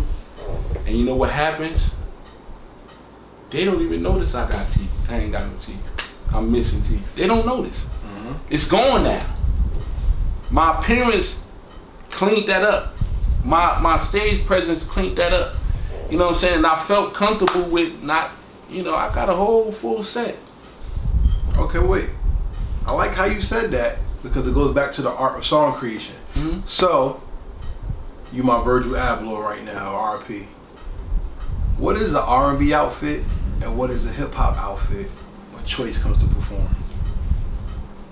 Well, when I come to perform, thugged out. That's your R&B. Or That's your hip hop. Yep. Oh, Well, both that's my R&B. are thugged out for the R&B. Yeah. Why because, is that your presentation? Because I'm a shocker. Okay. I'm with the rappers. They got bars. So I just fit right into the rap atmosphere. hmm You know what I'm saying? And when I start going, when I start performing, it almost like helps my act because they're like, I wouldn't have never thought that you was about to do what you just did. Okay. So long as it ain't too extra rappy, you know what I'm saying? Sometimes it do be. But I want I don't want you to know what I'm about to do. Mm. You know what I'm saying? Unless I really have to fit that occasion to where as though, you know, like I really need to come sharp. You know what I mean? It's down the third. But even in those type of situations, I still want to fool the crowd because I want them to think that, oh, he about to come rapping. I don't want to hear no rap. And then, boom, here I go. And they like, oh, mm-hmm. you know what happens? I got more people coming up to me after the show. I got more people coming up to me after the show. You know what I'm saying? I got a lot of people wanting to talk to me because they didn't they didn't know what was about to happen. So it's like I, I, you don't look like you was about to sing. I didn't want you to look. I didn't want it to look like that. Mm-hmm. You know, I almost wanted you to feel like you this wasn't the scene for you for me. But I'm gonna come and do what I do, and I'm gonna change your way of thinking. You know, because you you like a lot of people that like they say you ju- don't judge a book by its cover. And this is what us black people normally get judged. As soon as they see us with certain this on, certain that, attire this, attire that, they automatically think, oh, here can come the bullshit. you know what I'm saying? So that was like I fooled people every chance I got like that. And I got more, the, the attraction was more for me. Other than me coming in with I tried it. I got dressed, you know what I'm saying? Came in, sung my songs, and, and, this was my reaction. Good job. I like good job. Good job. You know, walking through. You know, I still love got I appreciate the love, but when I when I was in the thugged out it was like, yo, come here, man. You you really you know, it was a different like I held conversations longer. People tapped into wanting to get my info you know, it was it was different. So I always wanted to keep that same intensity the whole way, and just being ducked out. No, come through. I could cut that. Come through. Mm-hmm. All right, so we're gonna pick up.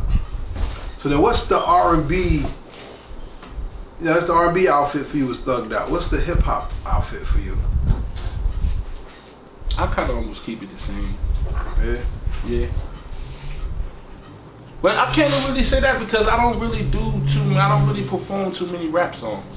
Which is going to change. Yeah. Because you got this challenge gonna on. Yeah. Does everybody know about the challenge? Yeah, I think he. I'm sure he do. I'm sure he do. That's Right. interesting. You know what I'm saying? Uh huh.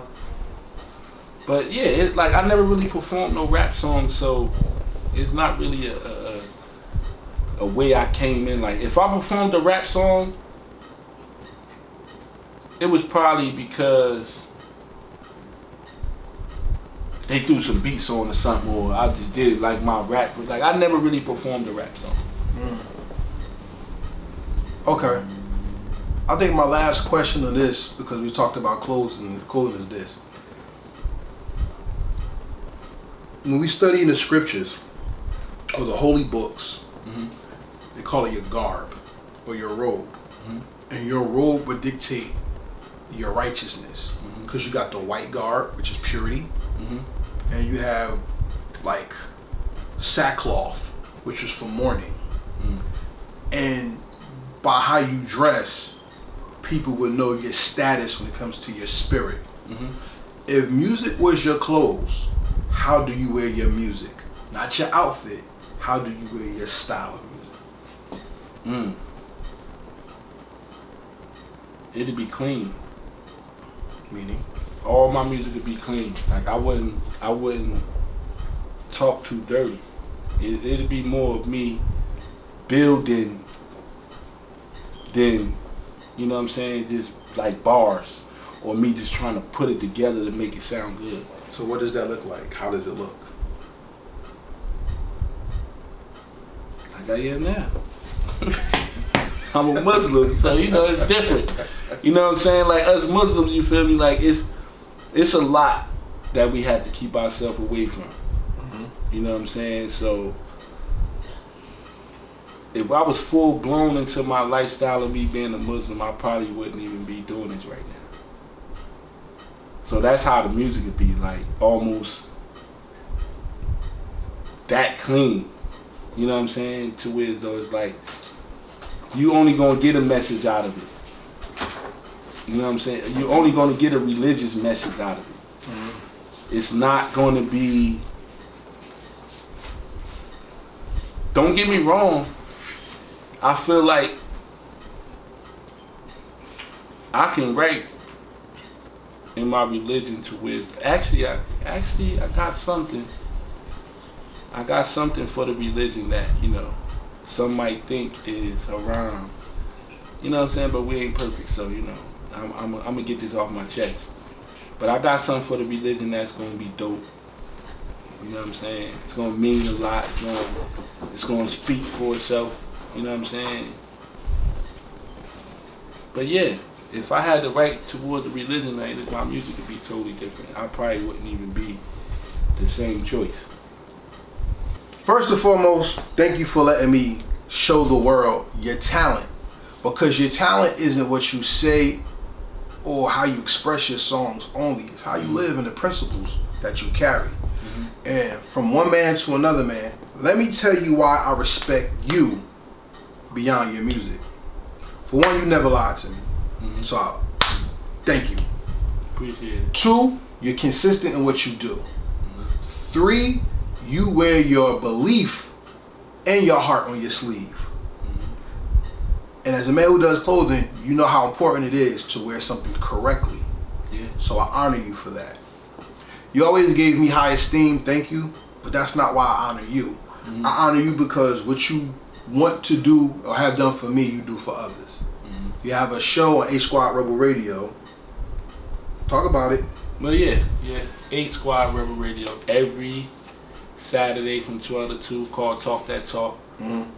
You know, basically getting into any and everything, man. It's, it's a get it off your chest segment. You know what I'm saying? And the one thing that music does is that it heals the mind. Mm-hmm. And just like Talk That Talk does, it gives people to express the things that's on their spirits that can hold them down. Mm-hmm. You give people their roses, which is like a respect thing.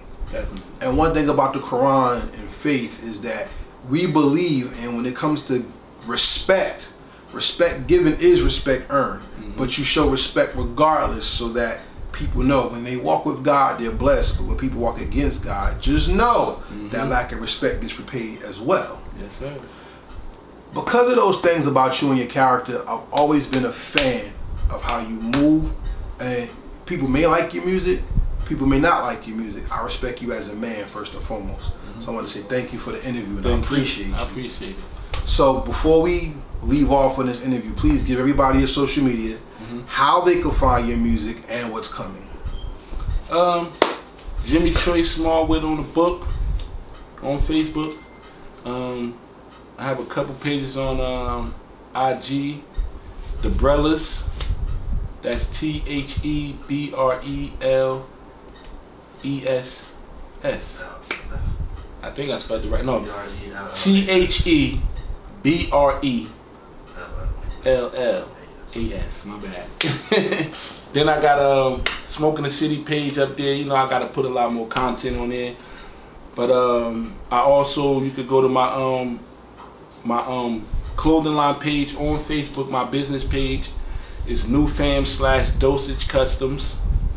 You know, you can see everything that I've done from the beginning to now. I have my own app on Apps Village. Um, go to Apps Village, look up New Fam Customs. I have my own app up there. You can go up there. You can also press the call button on my business on any one of my business pages. Um, yeah, that's like my info. Contact me. I do clothes. I do merch. I do from everything from hats to jackets to whatever.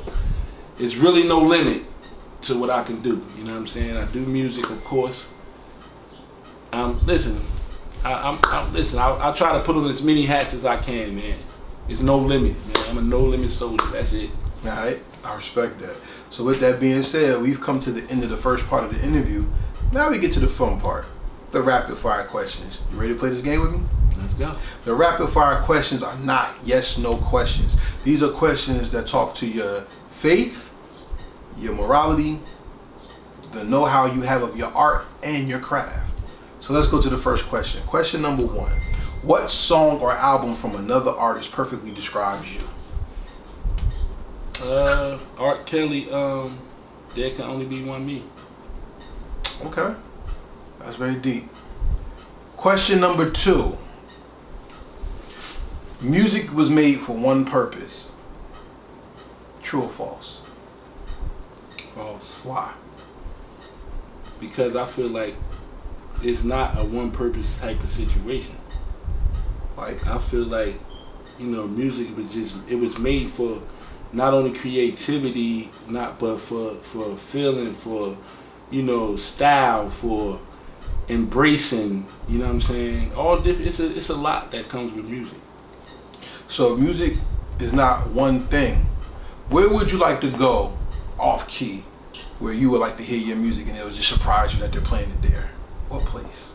Oh, um, in the country, like deep in the country. In redneck country? yeah, deep in the country where, for real, like I, I, I feel like you know, they would really love my music. I feel like if they was locked in a room and had to listen to my music, it'd probably adapt them into R and B or to the black culture. But like country, uh, c- the countryside of music, they really stick to their guns. You know what I'm saying? They they like one of the coaches in music that don't really go too much outside the box from country. That's interesting. Because it's like it's all kind of built in one for them in their own kind of way.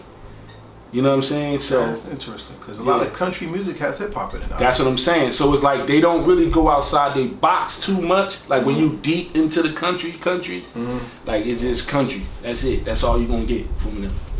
What is the most epic event that you've lived through that affected how you make music?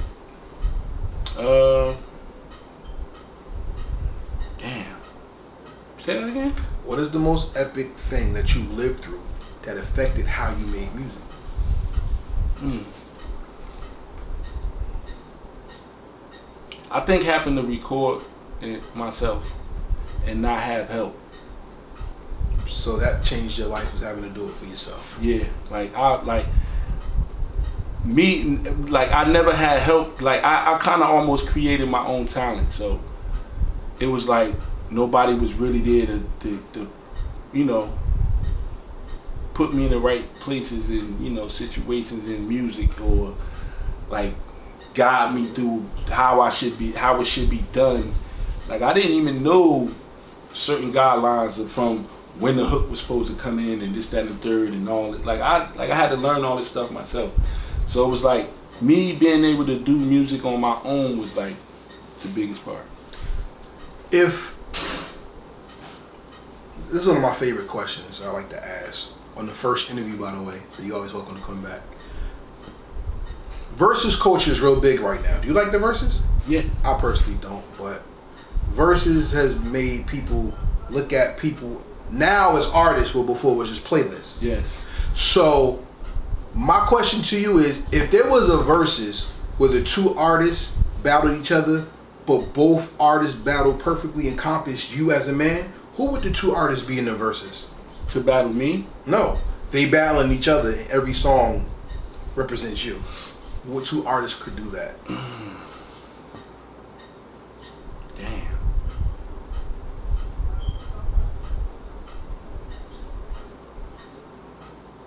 That's crazy. Uh, that's hard.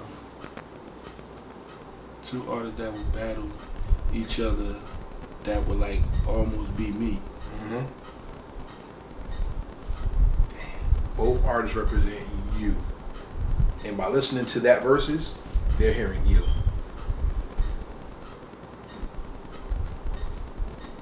While he's thinking about that, make sure you subscribe to heritagehiphop.com for questions like this and more.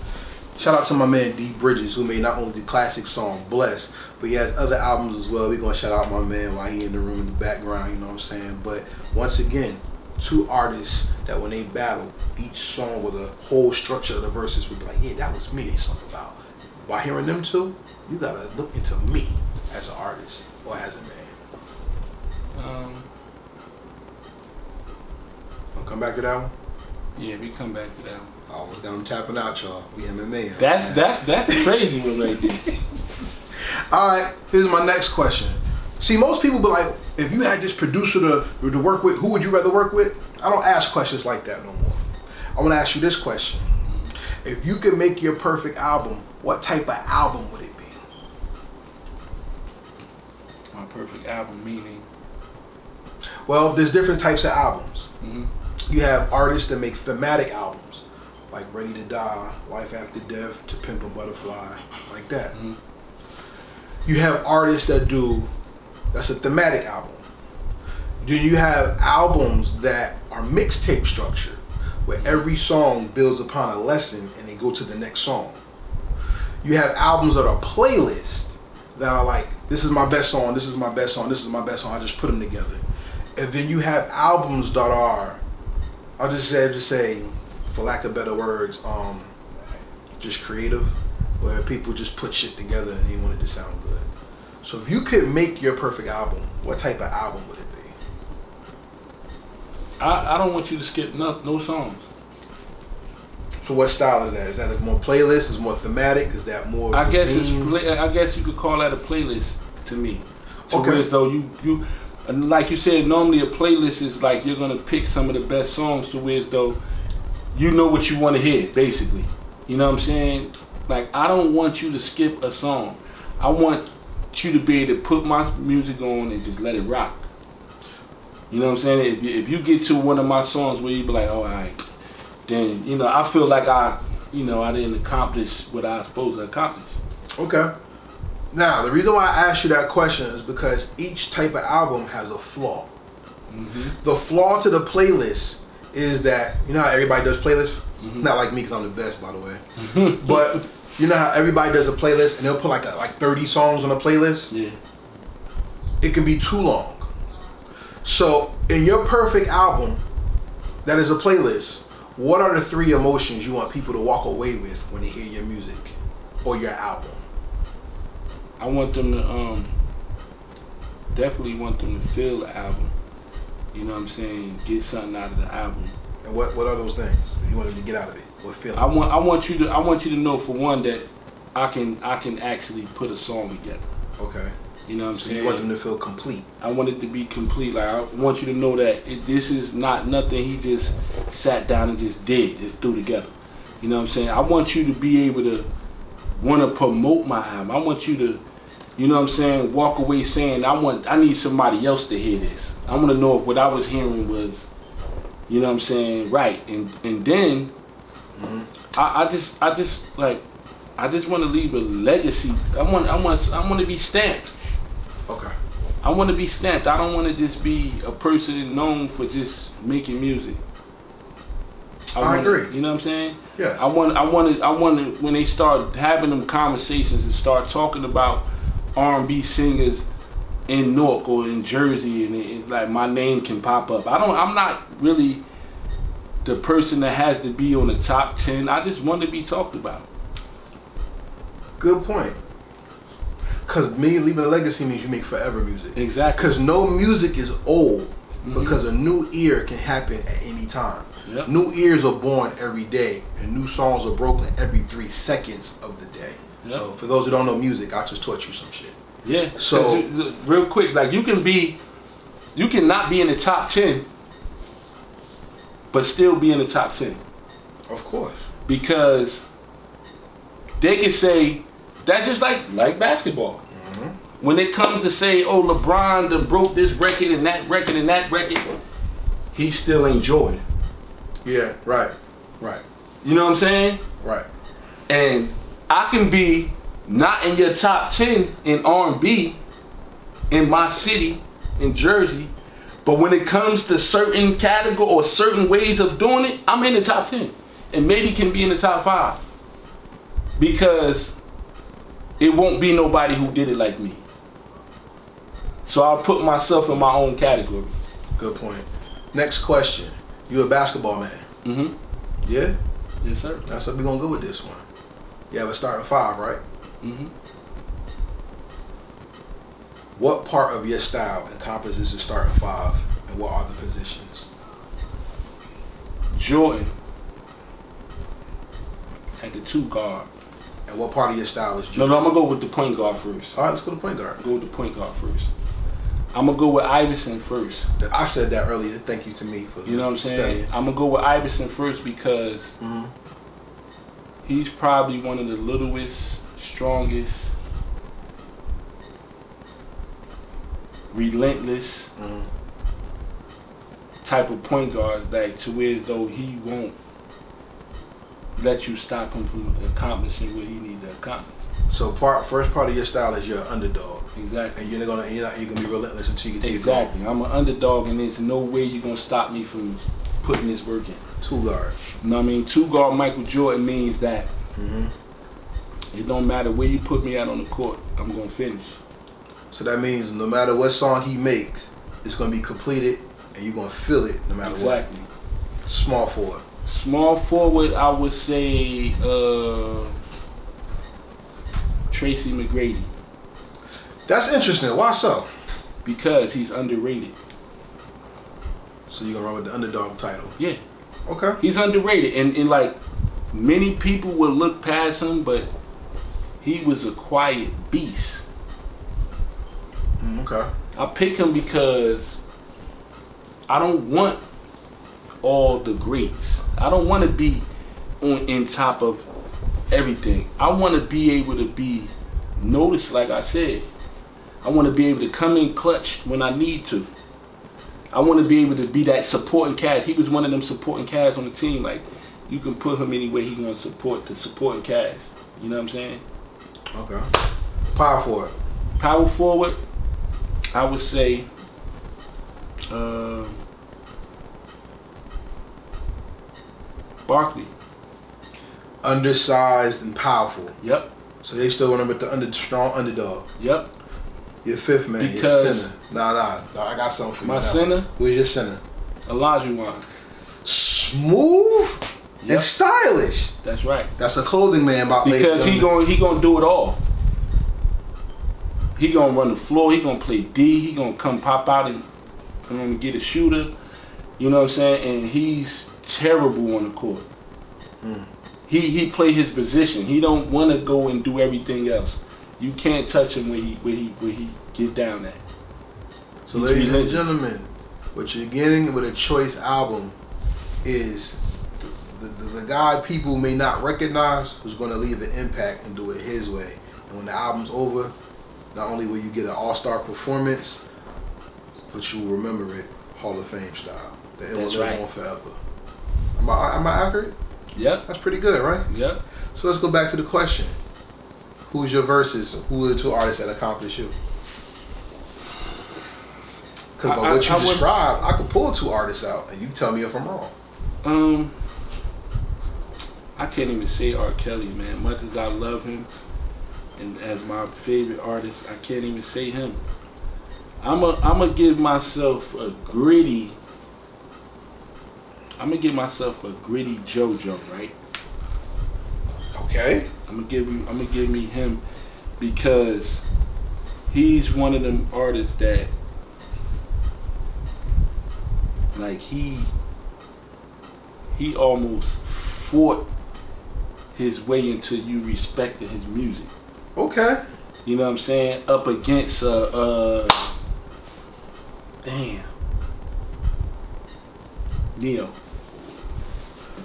Hmm, that would be interesting. Because- Ne-Yo, Because that song It complements the struggle, pain, making you understand and feel the music as far as the pen. that is very interesting. That's far from what I had, but I respect it. That's that's I Who you respect that. Charlie Wilson and Alexander O'Neal, old school. Mm. And new school, I would have had you. I wouldn't have put Ne-Yo. I probably would have put RL and Case. Mm. I think I would have went there for you. That's deep that you said that though. Yeah. Salute the music, yo. Word. I got three more questions and then we gonna fade out on this one. Um, music nowadays is not what people think. People think you could put a song out, it goes on the internet, and it's over. That makes your music a hobby. That does not make you a successful musician, depending on how you look at success. Yep. Okay. And if music is to reach the masses, then music has to be sent out, promoted, synced, and etc. If there was a person that you would like to see play your music on the highest level, you already know you want the country to hear it, but who would you like to see as a dream, like like some crazy dream sports event, boxing event, or social commentary? What would you like to see your, your, your song presented that would make you be like, yo, people are actually listening and they like it? NBA 2K. You wanna make 2K? Yep. I feel like Not Madden? Not for the 49ers? I'm saying. Well, I'm I'm just saying in that type of field, like Sports? sports games, Basketball, yeah. Because I think they pay more attention to that nowadays. Sync licensing is the number one thing going on in the music. You know what I'm saying? Like when, like you could say movies, but you gotta, it gotta be that right one. You know what I'm saying? It gotta so be what right style one. of movie would you want your song to be in? I want my, like in the um. You seen Long Kiss Goodnight?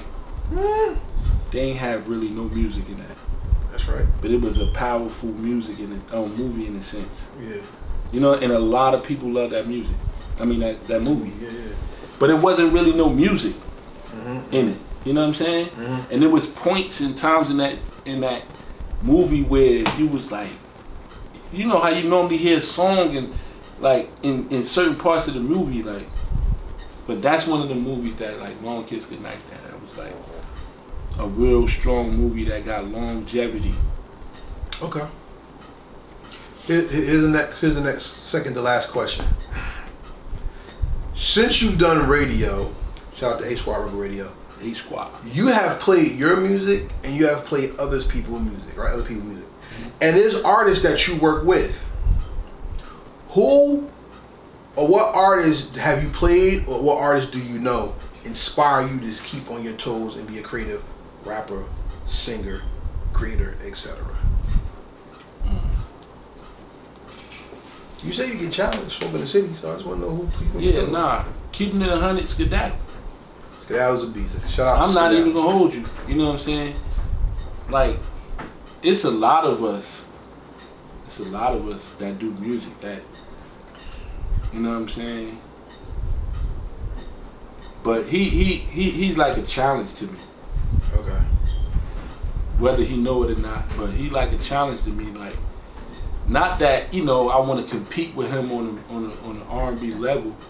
It's just he's talented when it comes to putting songs together, attacking, you know, vocally, you know, lyrically, you know what I'm saying?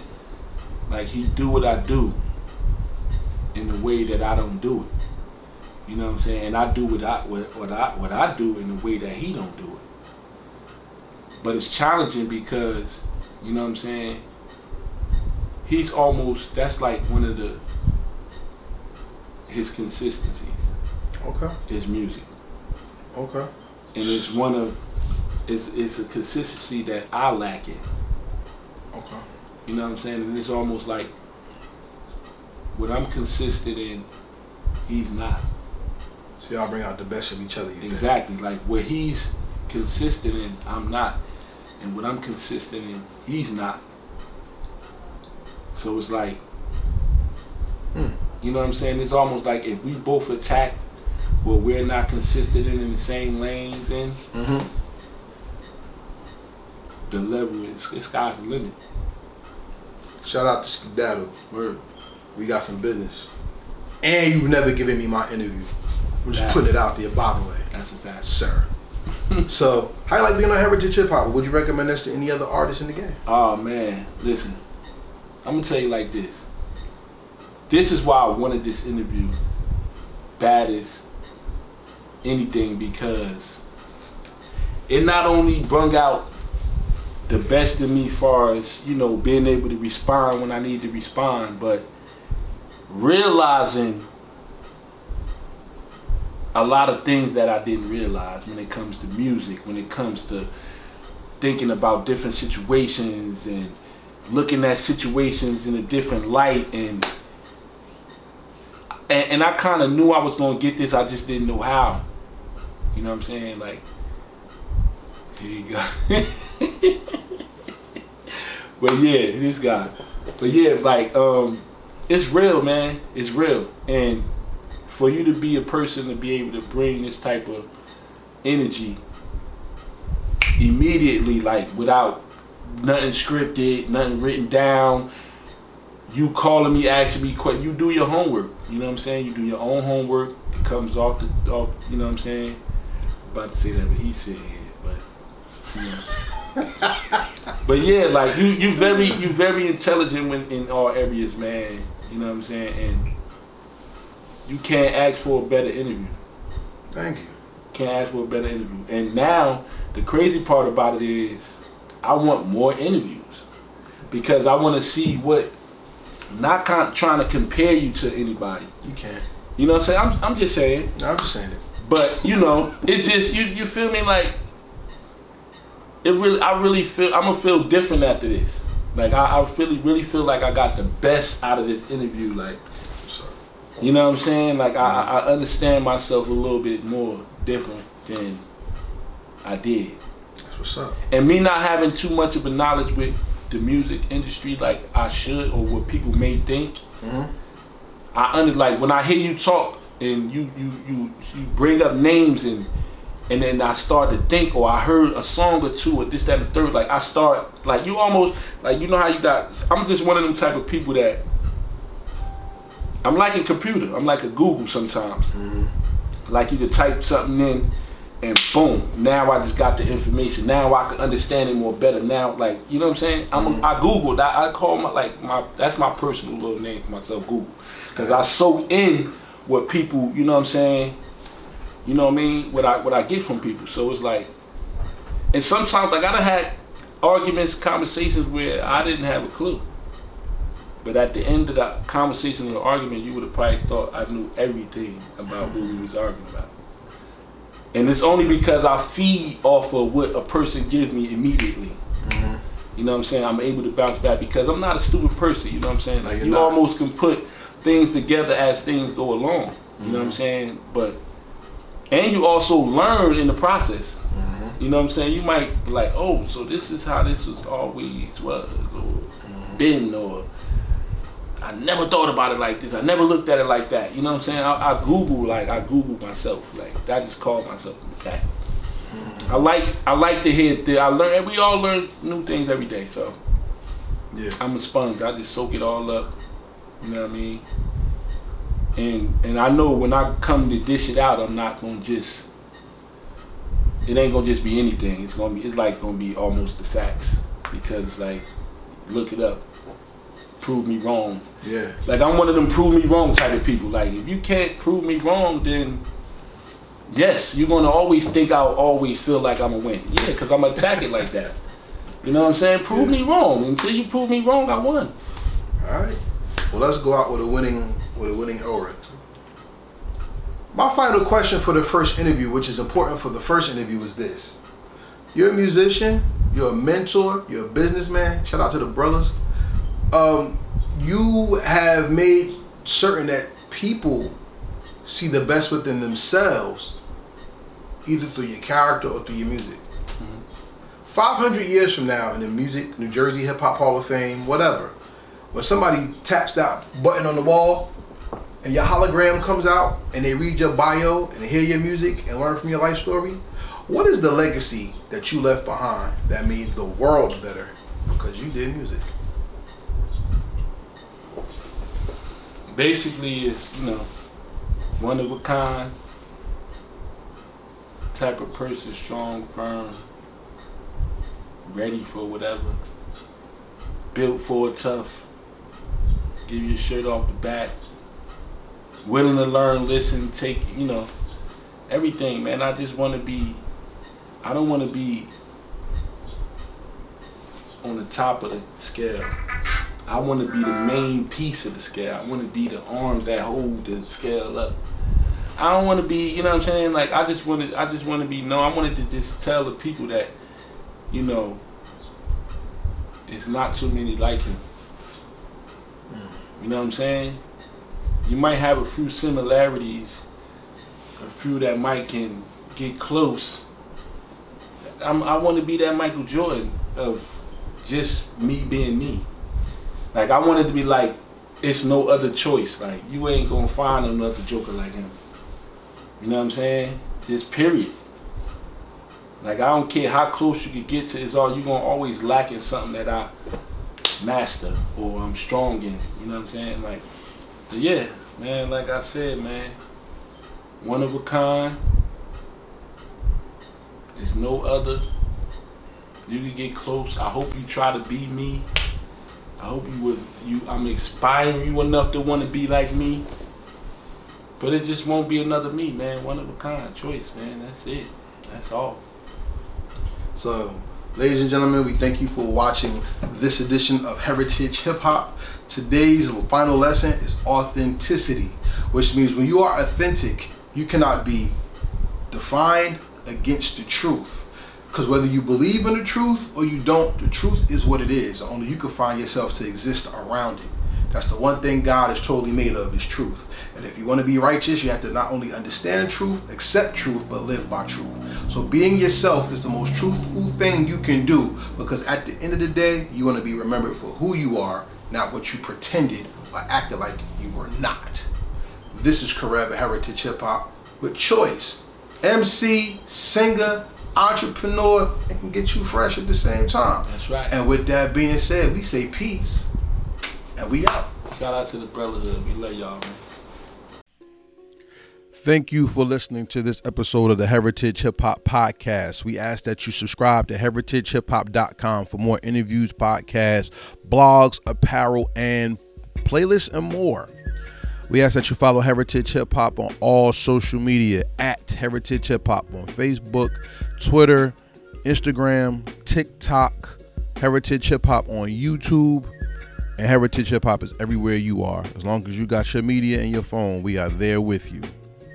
Once again, I'd like to give a shout out to the Brothers, a corporation of men and women, I believe, coming soon that not only support each other by apparel creation, but community movements as well. Check out the Brothers on Instagram. T H E B R E L A S. Shout out to Choice and thank you for letting us interview you. Before we get out of here, like to say look for more interviews coming soon. Check out the YouTube page and the Instagram for live events and performances. And for anyone out there that is an artist that is looking to put their music out and they want to get over the hump and they don't know what to do to get more visible or to even get fair compensation for their skill set, you could contact Heritage Hip Hop, DMs at Heritage Hip Hop on Instagram, or email me, K A R E V, at heritagehiphop.com to help you solve the problem of not only being seen, listened to, or heard, but fairly compensated for the talents and the art that you create. Once again, this is Karev Heritage Hip Hop saying thank you for listening. New episodes coming soon. We celebrate this hip hop culture, God and you. And with that being said, we say peace and we out.